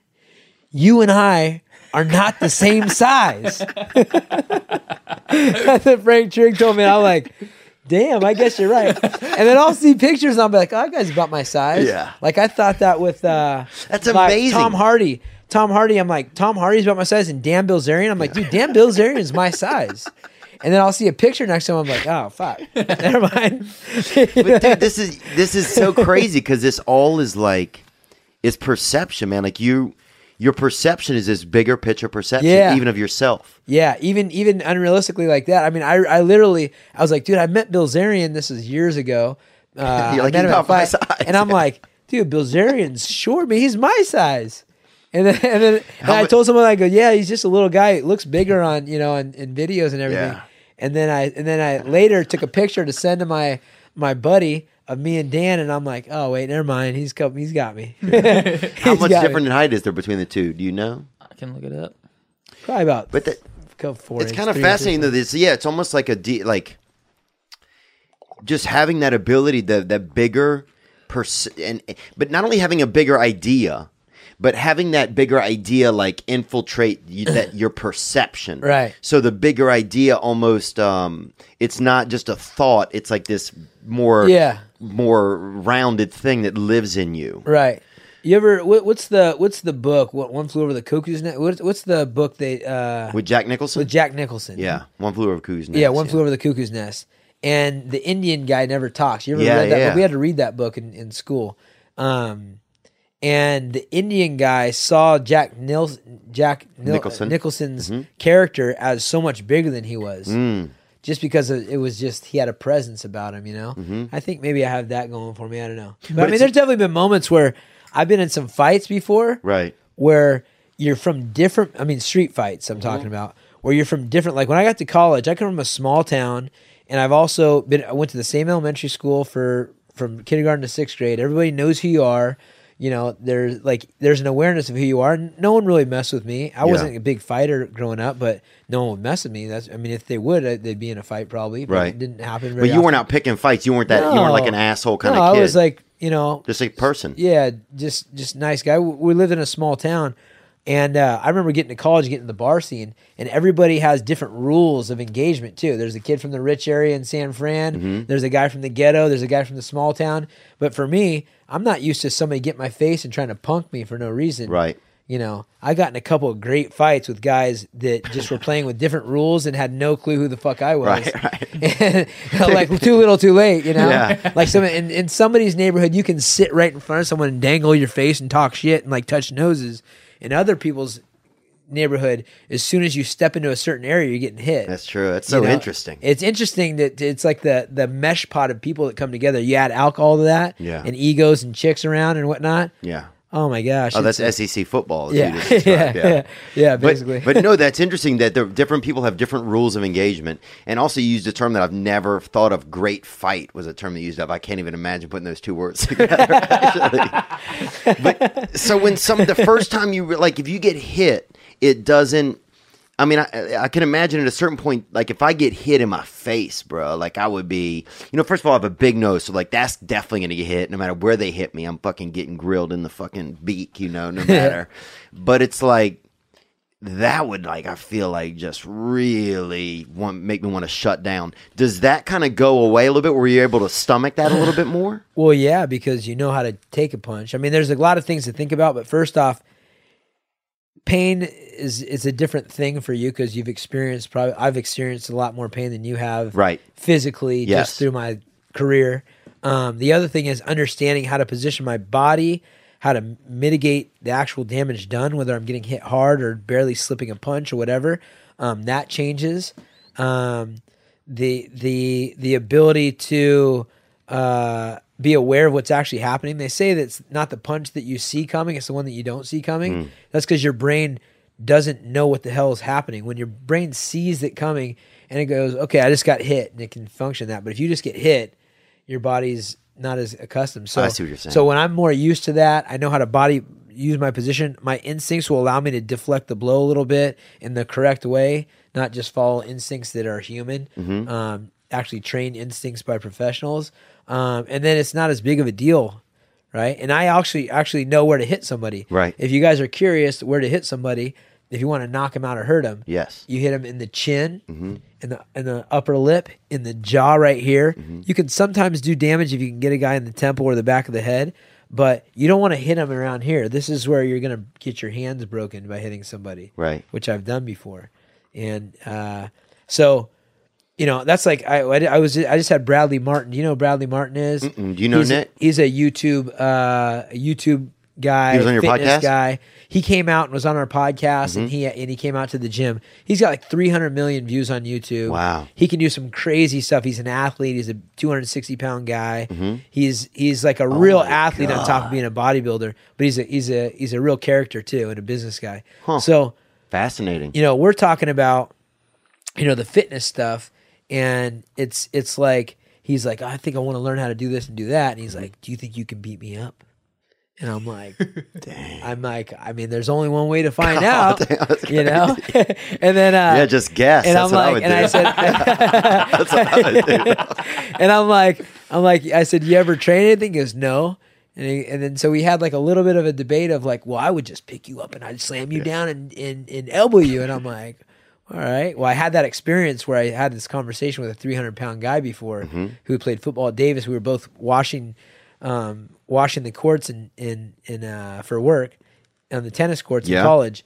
And we're out there and we're talking about this subject. And he's saying, I'd just grab you by your neck and and I would just grab you by your neck, pick you up, and slam you. And I and I'm and I'm Division One wrestler at this time, and he's Yeah. he's a star football player, like a defensive lineman Yeah. or offensive lineman. And this ain't Tom and Jerry is- either. No, guys. yeah. this is his name's Eric Trolia. Trolia, if you're out there, what's up, buddy? And uh, and so we're out on the the courts washing, and and I've got my shoes off and my shirt off. I'm just wearing shorts, and he's in there, and, and he's got his shoes on, whatever. And we're talking. He goes, I go, I go. What makes you think I'm gonna let you grab me by the neck and throw me on the ground. He goes, I'll just grab you by the neck and throw you on the ground. And this and that. So this culminates into me and him getting into it on the cement. Wow. and he's 300 pounds and I'm 140 pounds.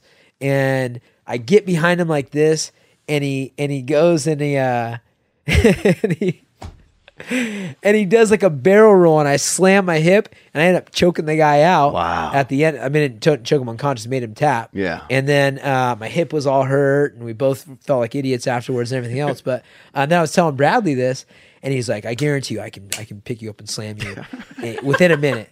And I go, I go, all right. like and he's and he's, and he's and he's injured at this time. Right. Bradley is, and so So you guys hit the mat?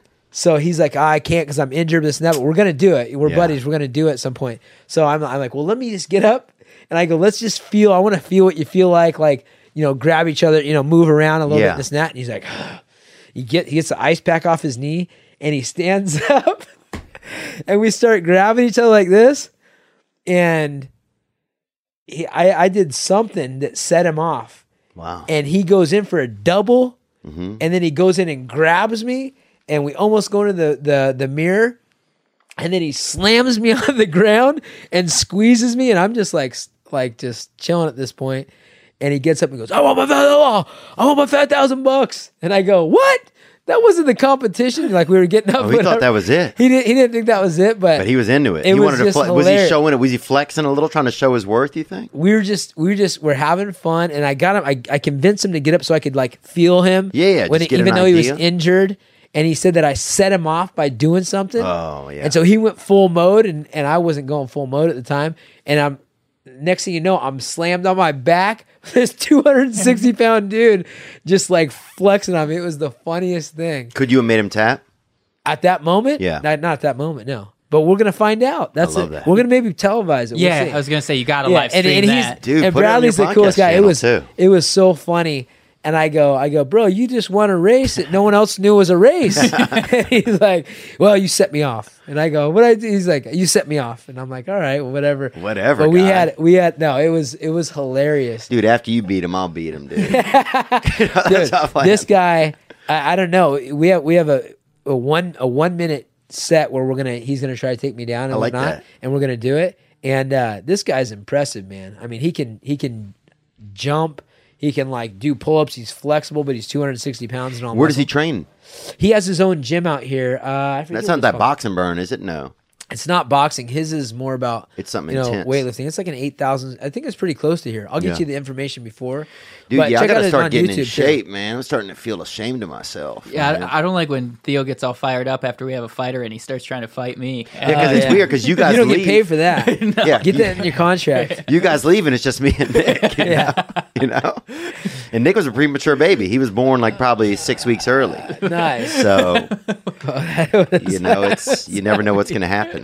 Um, you talked about a hip. nothing, you yeah. talked about a hip about a hip injury a few minutes ago. We had Dustin Poirier in the other day. You know. Oh, yeah. And uh, and I'm a big. You know, fan of Dustin. He's you know he's a nice guy, and he just wants to be the champ. You know, he just Yeah. he loves to fight. Yeah. Um, do and he he took out of the Diaz fight because of hips. He got stem cells put into his hip. Is that like a normal thing? How is that kind of review like veered in the fight world? Is that the same choice that you think you would make if you know if you're not in top shape? Do you step back from a fight and wait till you are? Like that seems to be like the choice that's most likely to be made. Um, yeah, depending on how bad your injury. I've gone into fight. I mean, the truth is, and Dustin knows this. You're never going to go into any fight 100. percent Right. But there's you can always have nicks and bruises and maybe little injuries and stuff like that. And I've had fights in the past. I mean, after I lost my first fight in the smaller shows, I fought seven times in one year on these little reservations, making a thousand bucks here, five hundred bucks here. You know, that was how I was ma- part of how I was making a living at the time, and there's more of a necessity. But Yeah. you know, when there's a lot at stake, you want to give yourself the best chance and uh, the best chance of recovery and everything else. So, Yeah. um, you know, I, I, I would say if the injury is bad enough, absolutely Yeah. step out and, and try to nourish it back because you know it's higher higher stakes now. It's it's a big deal. To every single fight's the most important one in your life. When you look back on your career, was there a fight? Uh, if you could go back and redo one fight, is there one, or even a moment in a fight that you get that plays in your head sometimes? Um, you know, even as a comedian, I have some moments in my head that, like, oh man, like you know, I taped a Netflix special that I really didn't like. You know, Yeah. just the pieces didn't come together right, and uh, and I wish I could go back and do that over. Uh, Yeah. Do you have moments like that? Do you have? Yeah, quite a few actually. And, Yeah. and I know, you know, with 44 fights, I've had some where you're more inspired than others, especially me at a time when I was the pioneer for the lightweight fighters and my name was the biggest in every in in, in the sport for for my weight class. Yeah. It's like every single fight I had everything to lose. Like everybody wanted to fight me, etc. And it was sometimes hard to get up for these fights that no one knew who it was and and everything else. So I've had some lackluster performances at times, and then I've also had some some performances where I've had some bad injuries. Like I hit uh, Mike Brown on the top of the head in the first round, and I shattered one bone and I snapped the other one in a five round title fight. And I remember going back to my corner and telling my trainer who didn't speak any English, "Hey, my hand's no good," and he t- told me to shut up. Champion hit me in the heart, and I go and fight five more rounds like that. Third round, I dislocated my thumb. The first fight against Mike Brown, I did like a jumping back fist and overhand right. Like, I mean, there's been a lot of moments where like, ah, man, I wish I could do that again. You know, Yeah. uh, a ton of those. But at the end of the day, it was always max effort was was exhausted, and that that's comforting at least. Yeah. Yeah. Do you, uh, you know, I was talking with Dustin about this, um, about the fact that I, I was looking at some photos of him after some fights, and I didn't know what fights they were that he'd been in, you know, and I was just, he looked, no matter what, he looked like he'd gone through.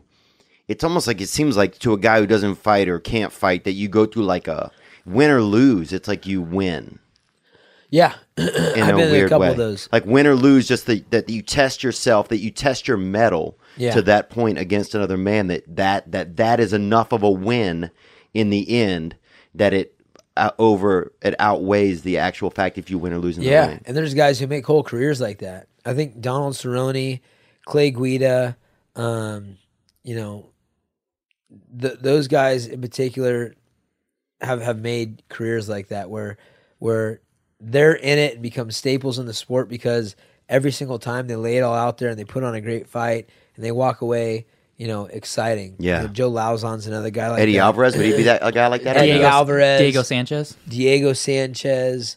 Um, those are guys that you know exactly what you're going to get when you watch those guys fight. They're going to let it all hang out. Yeah. They're going to get their head blown up. I mean, Nick and Nate Diaz. Yeah, I mean, those guys. And and and there's a lot of scenarios. I mean, you can make a case for every fight being like that, but obviously there's fights that stand out. I mean, it's a tough, it's a tough, tough way to to to make a living. Once you even made it to the highest level, Yeah. then staying there and then actually getting paid and then being smart enough not to spend all your money and Yeah. and do dumb things and go broke. I mean, there's a lot of different ways you can screw up in this sport. Do you uh, do you have younger guys reach out to you now since you have had a success after you, you know not only you know success in the in the cage sorry but success actually afterwards in business? Do you have young guys that reach out to you now? Yeah, we have a, a ton of guys, especially on my team. I mean, I have guys that talk to me all the time about uh, about business that are peers in, in the fight game and um, ask advice and stuff like that. Um, you know, I've helped manage guys in the past. I help guide people. On our team, we have a lot of guys that have, have started their own businesses. Chad Mendes, for example, he has his fins and feathers hunting business. Um, he spends all his time when he's not training to fight as an athlete. He spends all his time, you know, doing awesome hunts, which he loves to do, and he's and he's created a business around that. Andre Touchy Fili just got him in his first movie that I'm that I produced, the Green Fever movie. We could play Machine Gun Kelly in any movie. It looks like you know. Yeah, yeah. No, and he's Cool. he's he's got his own music label and he's got his own clothing industry. You know, his own clothing stuff. Um, Danny Castillo has P2O Hot Pilates business, and we have a lot of guys that have been following in the footsteps and, and thinking like that. Yeah. Yep. Do you think that that's um more of a like I, I- like I look at some athletes now like I look at LeBron James and it's like uh, he's kind of too much of a business for me. He's not. It doesn't seem like as much of a basketball player to me. And this is just my perception. I just Right. look at him. It's like uh it's like watching something else go on. It's like watching an advertisement sometimes every time I see him touch the ball. Whereas some players, it feels like when they get the ball, oh, that's a player with the ball, a basketball player. Do you feel like that as you know the business side of it becomes bigger, that it starts to um, take away from the fighting side of it? Um, it can. I mean, Sorry, I got something in my throat. It can. I mean, it just depends. It- Yeah. it, it depends on the individual. And um, here's a guy, Conor McGregor. I mean, his his whiskey company is probably going to be friggin' huge. Was it Proper Twelve? Yeah, proper twelve. I mean, that was just a massive paid advertisement. it really for was. his whiskey company. If you look at guys that have exited, you know what? Who the vitamin water was? What fifty cent? Yeah, fifty cent. And then we have uh, uh, was it was it Robert Downey Jr. Not Robert Downey Jr. Who who did the- Ciroc was P Diddy or somebody. P Diddy. There was uh, what's the name of the actor who who sold his his alcohol brand.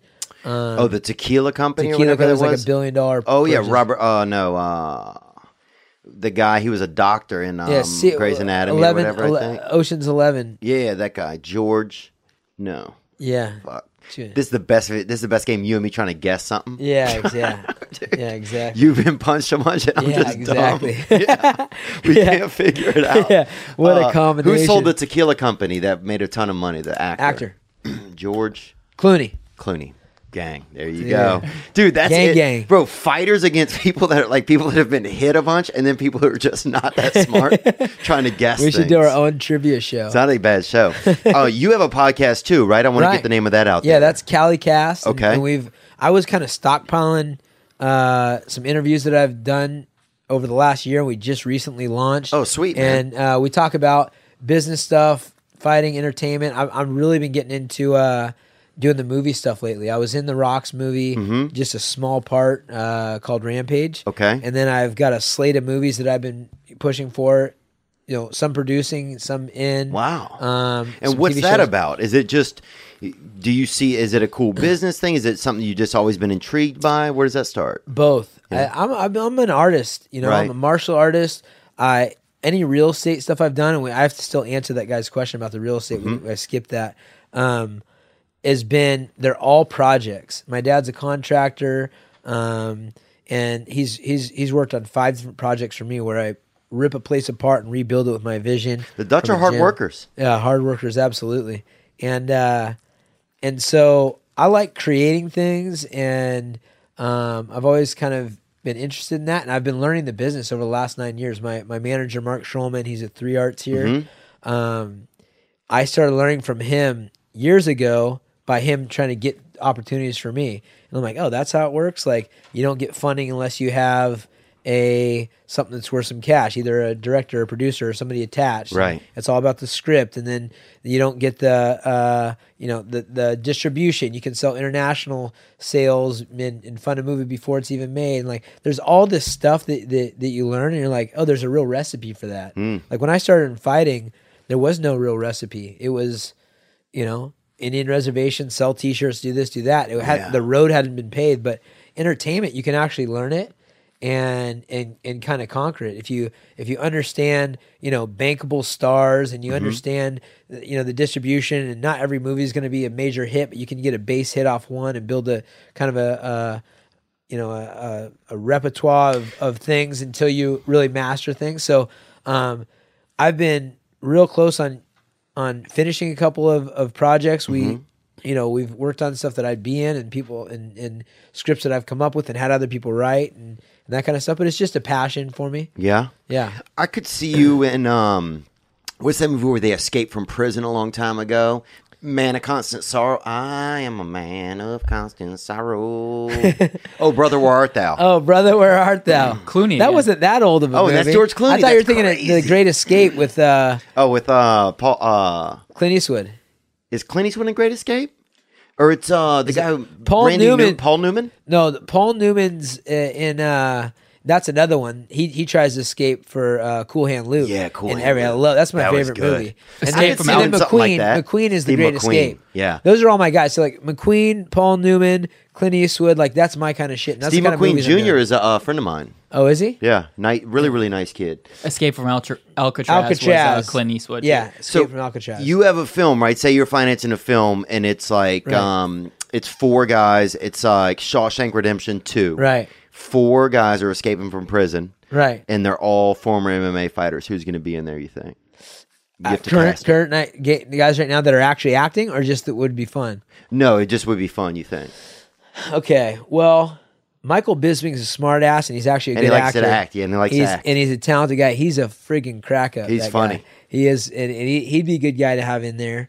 Um, I like probably Nick Diaz would be good for the wild card guy. He might like, you know, you could pop off and get him. You, you might have to mess someone up.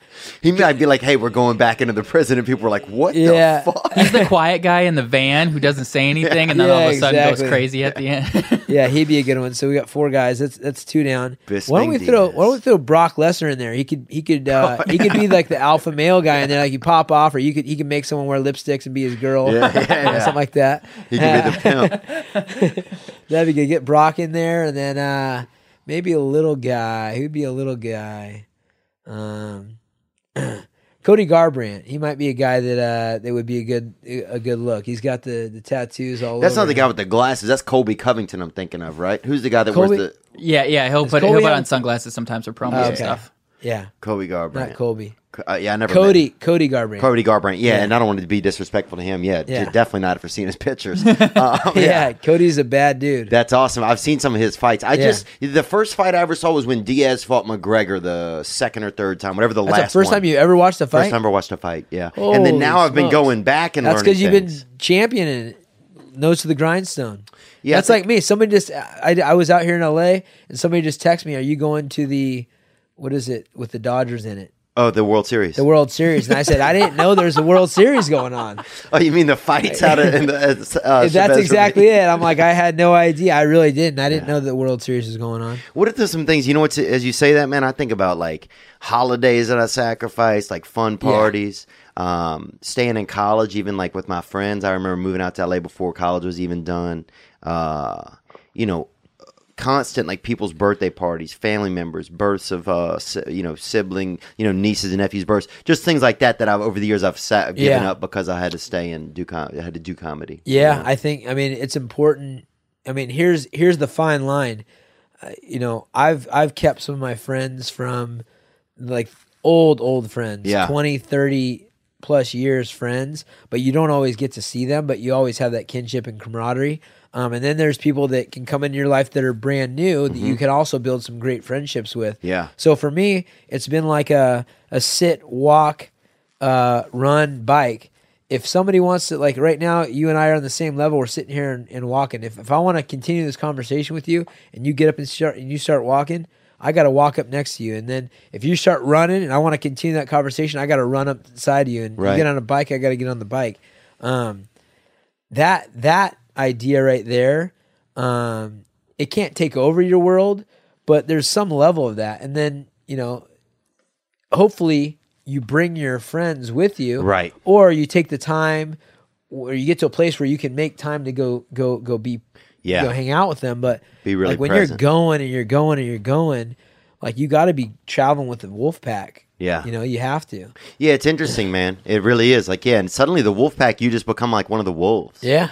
And you don't even it's I, I don't know it's kind of crazy it's like one day somebody's an idol and the next day they're kind of like an amigo Right. Yeah, it's kind of a trip. you know they're always a bit of an idol but you know and they're always Yeah. respected but it's like yeah it's like crazy like people that even a year ago were like idols to me or like some of them are like Yeah, it's my kind buddy. of buddies yeah Yeah, that and that's I've been that way. Roy Jones Jr. I used to carry Oh, Roy yeah. Jones Jr.'s CD. Uh, he used to have his. He was a his rapper? CD.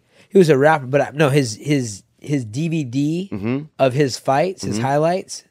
I would carry that around with me, and I'd watch it all the time because I'd watch it on my computer or whatever else because I just loved the way he fought, and I'd become Everybody's at a with him. party right over in the distance at a television, just watching Roy Jones. No, Jr. I bring it to my highlights. fights. I didn't mean I'd bring it with me to the club. Right, right. It would just get you, but no, it would get you amped up. You get right? me amped up, and then I Right. become friends with him. I mean, I was just Oh, before I came here. I was just with Mike Tyson. We are eating Chinese food at his at his office, you know, and uh, and Wow, you know, that's I mean, I, I crazy. Meeting MC Hammer. MC Hammer was the guy. He's an in the day, amazing guy. Vanilla? Ice. Um, MC Hammer's an amazing oh yeah, businessman. yeah, and he's well. He learned through hard knocks. Yes. talk about a guy that had it all and just had to learn the hard way that you know how to how to be smart. He's fascinating. I sat next to him on a plane one time and we talked the whole time. Yeah, And it was a really great down. conversation. Do you know what they say? All the rappers, you know, MC Hammer, Hammer Time, and the pants and everything. Yeah. like he seems like the fun-loving rapper, like almost like a Fresh Prince kind of guy. Yeah. But they said out of everybody, like Hammer would throw down at a drop of a dime. Oh, Like fight. he was, yeah, he was like a fighter. Like you, you don't cross the guy, he'd he'd he'd he'd throw down. Hammer time. yeah, and you never Yeah. know. And that's the way it is. with A lot of fighters, you wouldn't know. Yeah. you know who who who you should and should not mess with until it's too late. Sometimes. Yeah, that's I get even nervous about interviewing guys in you guys' world because it's like I don't even know that much about it. You know, like Yeah. I, for me, it's definitely more of a perspective. Like it's it's the op, it's the it's the, the thing in my life I'm always afraid to do for myself. You know, so it's fascinating that people can do it. um, that it's part of their just chemical makeup at some point to Right. be able to do that. Um, Yeah, it's a trip. It's a trip. Let's go to a couple more questions and then we'll wrap it up, man. This has been awesome, and and uh, and thank you so much for joining us, bro. Yeah, bro. I, I had another one. Um, you mentioned how your your trainer in that Mike Brown fight, he was like, "Get out there, even though you got a broken hand." And we just saw recently in the Khabib Conor fight, Duke Roufus uh, told Anthony Pettis not to go out for the third round because he had a broken hand. Do you think trainers should? Do you think your trainer should have? Obviously, you won, so it worked out. But do you I didn't win. Oh, oh, you didn't win the Mike Brown fight. Oh, my bad. I didn't win the fight, but uh, but I, it was you one of my more than favorite. once? It was one of my favorite fights. Wow. Looking back on, because it was just people became aware because I started throwing elbows only, and I just I, I lost both hands. I dislocated my thumb on this one, and I broke that one, and that's like a fight that I go back on, and people still ask me. I mean, that was like a long time ago. People are like, "Hey, how are your hands?" And I'm I- like, "They're fine." I had twenty something fights afterwards, but they're fine, you know. But they that's a defining. But they fight. remember that. absolutely. There were multiple questions. Uh, you guys touched on it first, but there were multiple questions about that from our listeners too. But do you think they're, the you, the corner has a responsibility? Do you think they should stop it, or I don't know what what's the responsibility there? it's very individual, you know. And, and and you know, Duke Roufus is a good friend of mine. Anthony Pettis is a good friend of mine, and Duke knows Anthony really really well. Um, so they they have their own communication style. Master Tong didn't speak a lick of English, and I could have a whole couple hour conversation with the guy without speaking the same language. Wow. Just by I could understand the stuff he was saying and his Yeah. points and everything. And I got some great life lessons from from the guy without us speaking the same language, which is crazy because I could get what he was saying, etc. Um, you know, he has a good relationship with Anthony, and I think you know when you have a relationship like that, they know what to do. And I know that Brian Bowles, shortly after I had my experience, he he lost his world title because he thought he broke his hand against Dominick Cruz and didn't come out to the thing. And, and it's just an individual thing. I just I didn't think about it at all. And I just I was like I wasn't telling him, "Hey, I'm done with the fight." I was letting him know. And he said, "Shut up. Shut up." You know, hit me in the heart. Wow. You champion.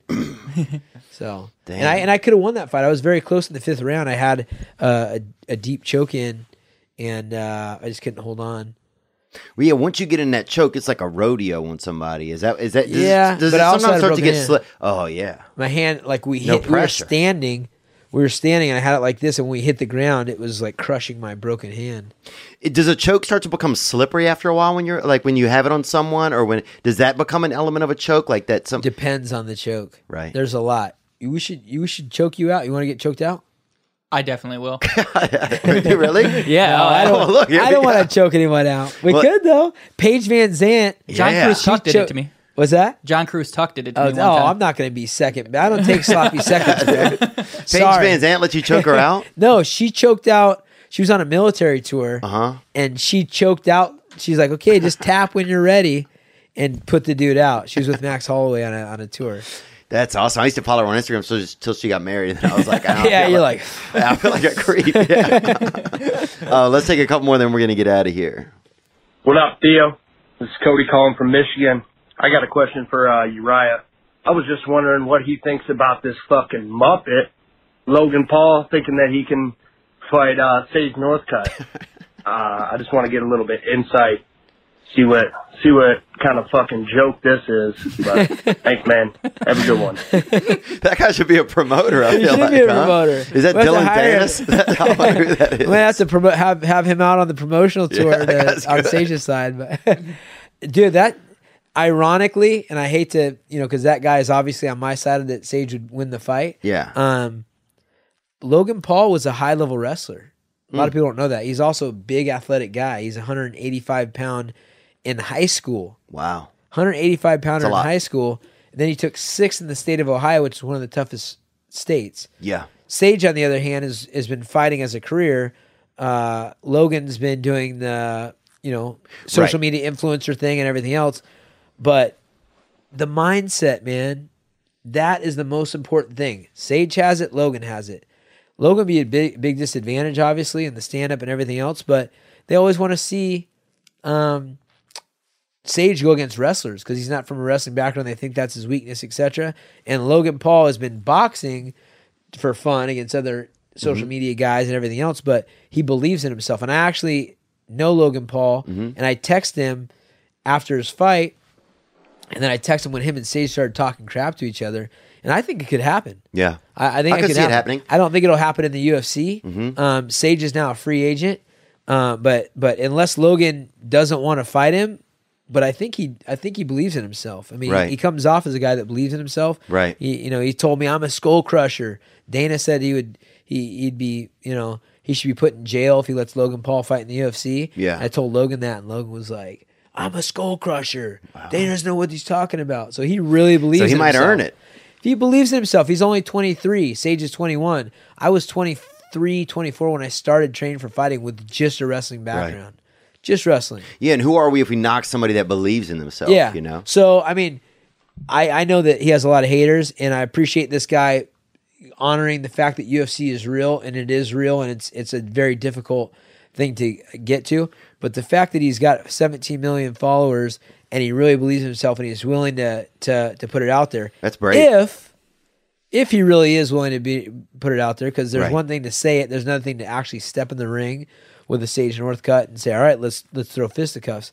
But um, I think it could happen. And What do you think the odds would be? Like, what odds would that? Like, what you know? What would Vegas have? Well, the Ve- the Vegas odds would start highly in Sage's favor. Logan Paul would talk himself up, and he has 17 uh, million followers. And odds are are ah, are somebody's perceived. changing all the time depending on who's betting what money. So Right. he might be the favorite at the end of it if he can convince enough people he's going to win. You could you could be the one to promote that, and I feel like yeah, well, we we've been talking to him a little bit, but There you go. I mean, But but you know, I have to talk about everyone in the in the picture. I I think getting Logan to actually want to fight Right. Saying you want to fight's one thing, actually doing it's another. But it's also, but you know what's interesting is that it's funny, like how having one, I could see, I could really now, I could see this. You have one career as a social media influencer, right? And you've had this, you've kind of grown up in this in this YouTube space and have millions and millions of fans. And now you want to prove yourself in a different area of your life. We would all go to a skill set we already have some. Yeah. You know, like if I didn't do stand up, maybe I would try to get into um you know, something else that I could, you know, I would probably I would pick a skill set that I have Right. and work on that. So one of his obviously good skill sets is wrestling. And and I would say I I don't know Logan to this level, and I'm sure he's worked very hard to build his following now, doing whatever he's been doing. Yeah. Pissing people off a lot of times. But uh, he's been consistent. Yeah, with it. growing up and being wild. Yeah, being wild. Uh, But I guarantee you, if you ask him what, what the things he's worked on hardest on his life have been, Mm-hmm. it's probably most focus and dedication has probably gone towards wrestling. Wow. Just because I know the wrestling world, and I know guys like that that believe in themselves. Yeah. and I and I and I, you know, I know about a state like Ohio which takes wrestling very very serious. Yeah. So you know, I think Sage and and uh, Logan could happen. Yeah. Wow. I'd watch it. I bet it would start out at seven to one, and I bet it would maybe break. I would bet it could be even at some point. Yeah. seven to dude. one. I take Logan. dude. Yeah. Well, look, but I'll tell you what. And Nick's lost a lot of money gambling. Yeah, that's very comforting. I'm gonna have to follow your lead. But no, it's interesting. Look, it's interesting because where would you go? You've already done something to it to a height. Yeah, You know, and also he's eh, the the thing about the world he's in is you have no way of defending yourself from haters. right?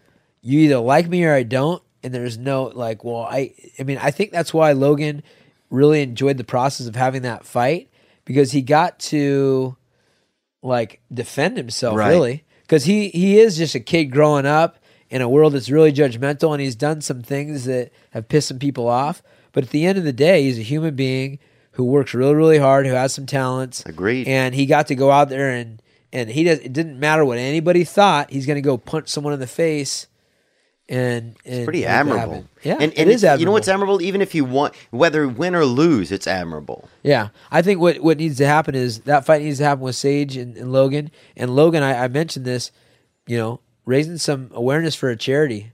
Yeah. That'd be a cool thing. yeah. Because You you know? can do it. Yeah. He's going to have Yeah. so much power. And we could have uh, Theo and D'Elia versus each other on the same card. Yeah, you guys. What'll happen? D'Elia and you Logan guys- got into it before. No, yeah. D'Elia and Logan got into it a while Did they back. really? Yeah, they got into uh, just like a Twitter beef or something. Chris D'Elia Okay. had the most favorited tweet ever, slamming Chris, uh, slamming Logan Paul in his response. What do he say?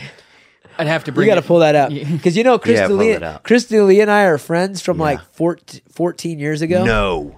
Yes. No. What was Chris Deal, Deal, uh, D'Elia like 14 years ago? So- um, and Chris D'Elia also lost the uh, Fighter and the Kids Trap to me uh, by 1% of votes. But this was absolutely one of the best things ever. I don't know what uh, Chris D'Elia said first, but Logan Paul said, "I'm I'm laughing because I now I know why your comedy career took a dive." And Did Chris, it take a dive? No, it was Okay. It's That- soaring, right? That was part. Yeah, that was part of Chris D'Elia's. He was like, he started off with the wrong premise, and then Chris D'Elia responded, "At least when my career dies, you can film it and put it on YouTube."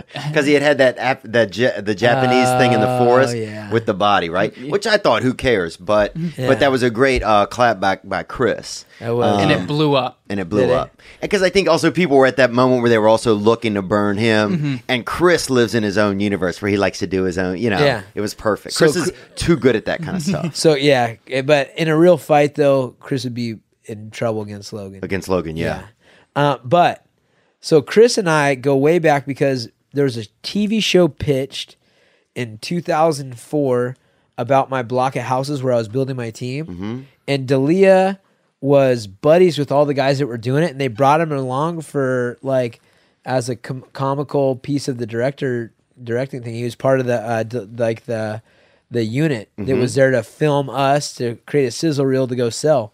And so I met D'Elia back in the day. so great. And uh, you know, their whole crew was just there. We had a bunch of chicks around, and they were they were trying to pick off their own chicks at the time and everything else. And it was just a bunch of guys that were young. yeah. That were trying to do something cool. That's interesting. And it was before anybody knew him. I had met his father. His father's a producer. Yeah, Bi- Bill D'Elia. Yeah, Yeah, Bill D'Elia, and it was Bill D'Elia and and some of Chris's friends that were kind of going on a, a reality because they're more you know scripted based, Mm-hmm. and they're trying to do a different different thing. And we we ended up pitching a show. I didn't get taken up. I think the UFC was kind of snuffing us at the time, but but Chris and I knew each other from that time, and I've gone and, and watched his career grow. And Yeah, he's so been funny. awesome, man. He's hilarious. He's very funny. He, you know what? He, one thing that he has more than a lot of people is he just has extreme confidence. You know. Yeah.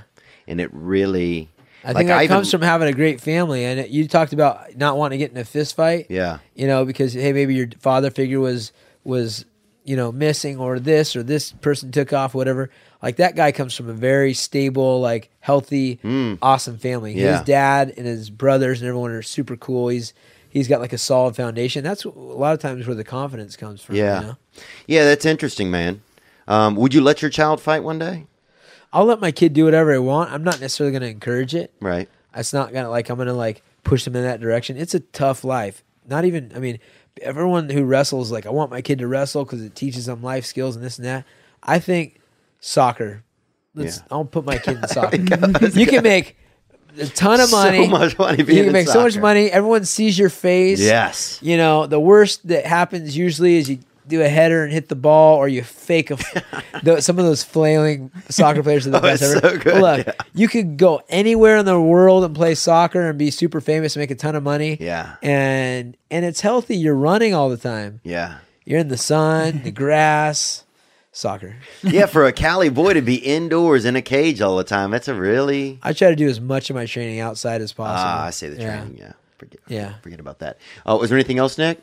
Uh, we had one from an old friend of Theo's. Okay. What if you know? Hey Theo, what's up, my man? I have a question for Urijah Faber. Urijah, Mark. huge UFC fan here. Um, I wanted to know uh, who would be the perfect opponent for you to dust off the gloves and come back and fight in the UFC. If money wasn't the issue, if it was just strictly who do you want right now in this moment, who would that fighter be for you to get off the couch and fight again? Thank you, buddy. And he he sent this in a while ago. I cut it out, but he wished you luck before your uh, Sakuraba fight as well. He Oh, he knew all about it. That's awesome. Thank you. You know, eh, I go back and forth. There's always the talk of a TJ fight. I mean, he's the current world champion, best in the world, and I, the reason why I fought was to be the best in the world. Um, you know, it'd have to be one of the champions. Right. It'd have to be one of the champions that I can make weight. 35 sounds like a lot. Uh, a big fight against Conor. Conor's my buddy, but that's how you get re- really paid. Um, you know, that, that would have been cool. Uh, at this point, I've never been like a animosity type of fighter. I'm always like kind of trying to enjoy the process. So for me, it'd be whoever is is holding the belt at the time, You want the strap. The strap.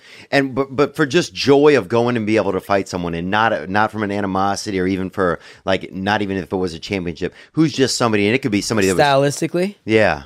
Um, you know. I think it'd be cool to fight a uh, a guy like Khabib. Yeah. Yeah, because Khabib's That seems just a, a savage beast, and, and I like what he's all about. He's all about pushing the pace and and and mental toughness and conditioning and and willpower, and that's that was my style always as well. I I, I could push and push and push, and I don't mind if I get taken down. I've never been ground and pounded and, and that kind of stuff. So um, I think that would be fun a t- fun challenge because he's proven himself Oh, to be yeah. the best. Yeah, and that's so you know it's it's amazing that just to even think of like uh, that part of like fighting someone out of admiration almost. It's Yeah, that's exactly it. And there's a lot of guys like that. That's my grappling competition. You don't know who Sakuraba is, but Sakuraba and I were inducted in the Hall of Fame, the UFC Hall of Fame at the same time. Mm-hmm. And he is a legend of the sport. Like Wow. like I I had a video like a cassette tape of him um that was like 2 hours long him doing all sorts of crazy stuff. You know who Royce Gracie is? Yes. Royce Gracie is like the founder, the first guy to win the, the UFC, and he was 165 pounds, and he fought in a gi. They did, and he was no Sakuraba was known as the Gracie Killer. He he he beat like six of them or something like Mm. Wow. that, and submitted a bunch of the guys. And so he would do stuff like flying karate chops and like spin around and like try to drop his butt on someone's head, and he would like uh, he he did a special no time limit match with it and let Gracie wear the gi after they had taken all that away, and he basically tried to take his pants off and undress him during the thing. And So he has this kind of wild style. It He's almost sounds like yeah, one of the Marx brothers or He's something. hilarious. as well. Yeah. is that pretty wild to be inducted in the same time as him? Somebody like Yes. that you see. Is it interesting when you because you admire somebody so much, you look at them a certain way, and then.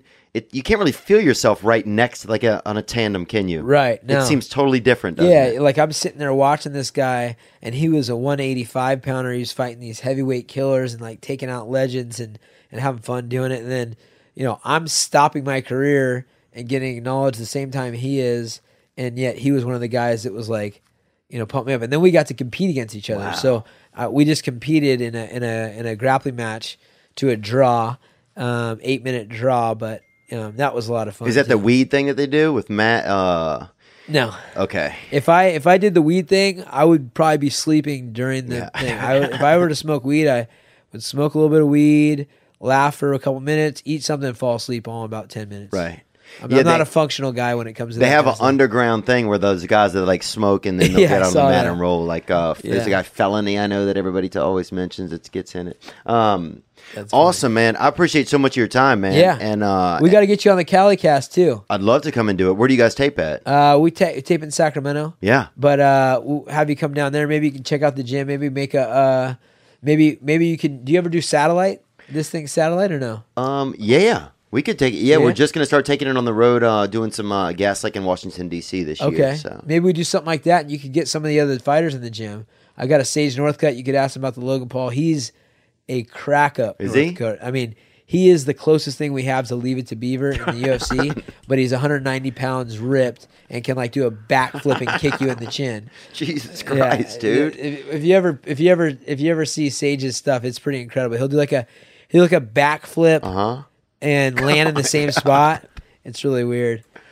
That's cool, man. What a neat camaraderie that you so that you get. It's like uh, a lot of it's about the camaraderie as well. Like the fighting is great, but there's, it seems like there's a ton of camaraderie in these gyms and different groups. Yes, no, it's it's pretty impressive. Wow, you gotta watch uh, Sage's nuts.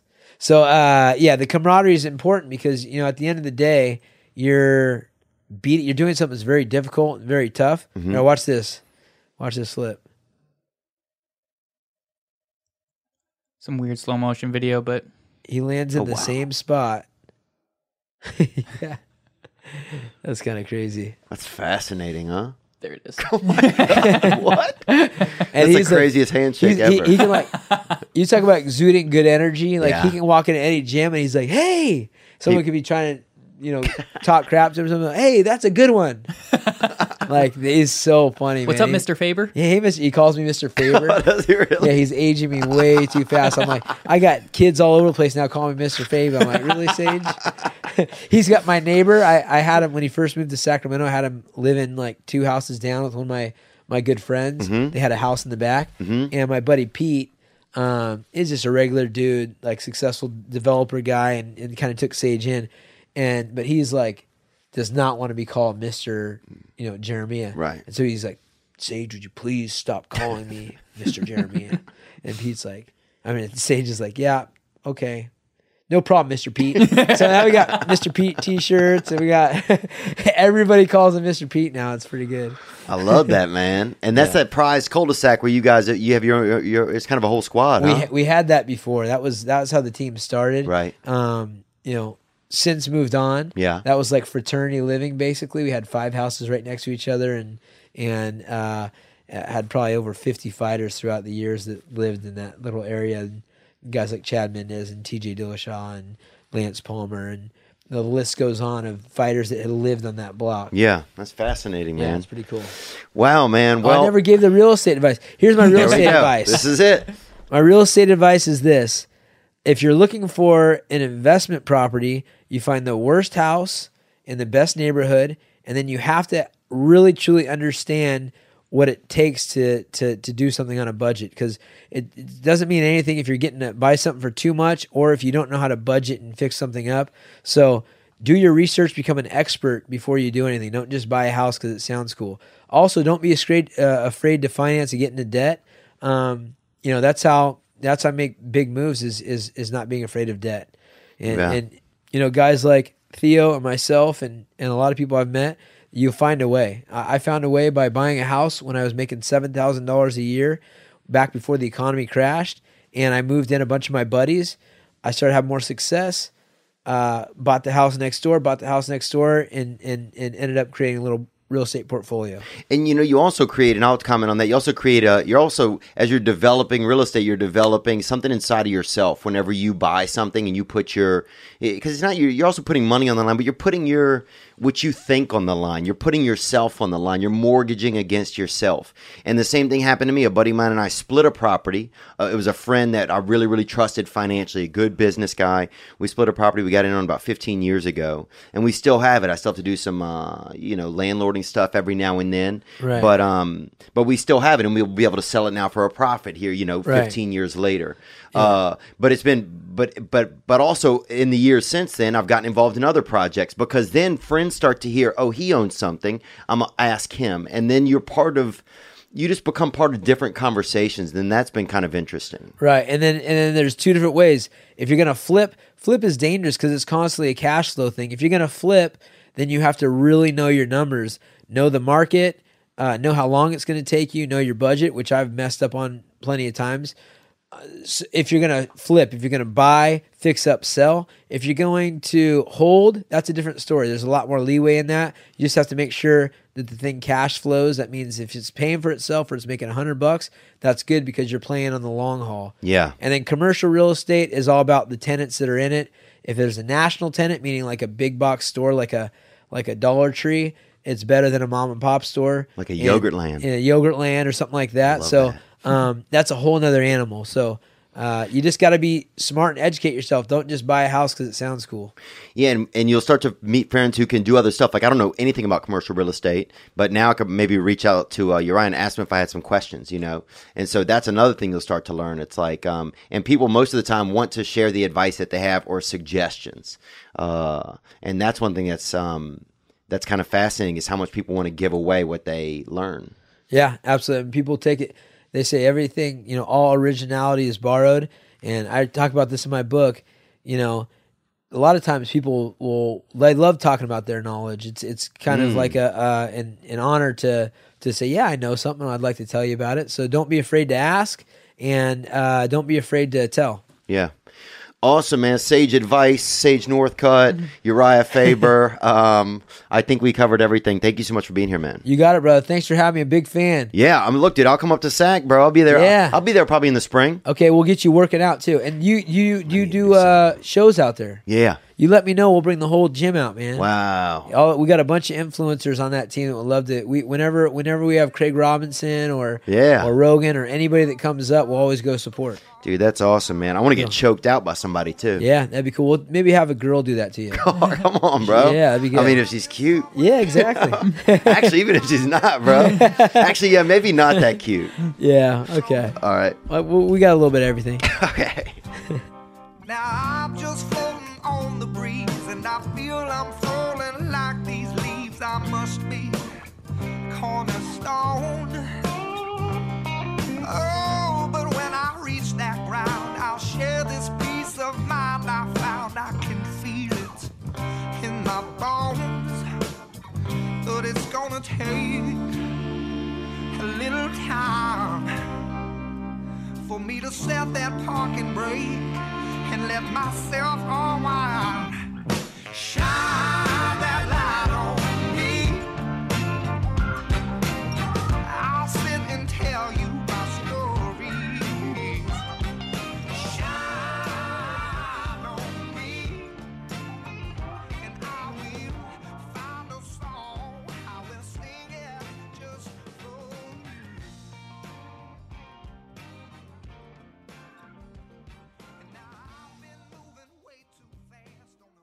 Ladies and gentlemen, I'm Jonathan Kite, and welcome to Kite Club, a podcast where I'll be sharing thoughts on things like current events, stand up stories, and seven ways to pleasure your partner. The answer may shock you. Sometimes I'll interview my friends, sometimes I won't. And as always, I'll be joined by the voices in my head. You have three new voice messages. A lot of people are talking about Kite Club. I've been talking about Kite Club for so long, longer than anybody else. So great. Hey, sweetheart, here's the deal. Anyone who doesn't listen to Kite Club is a dodgy bloody wanker. Do you know what I mean? Hi, I'll take a quarter pounder with cheese and a McFlurry. Sorry, sir, but our ice cream machine is broken. Oh, no! I think Tom Hanks just butt dialed me. Anyway, first rule of Kite Club is tell everyone about Kite Club. Second rule of Kite Club is tell everyone about Kite Club. Third rule like and subscribe wherever you listen to podcasts or watch us on YouTube, yeah? And yes, don't worry, my Brad Pitt impression will get better.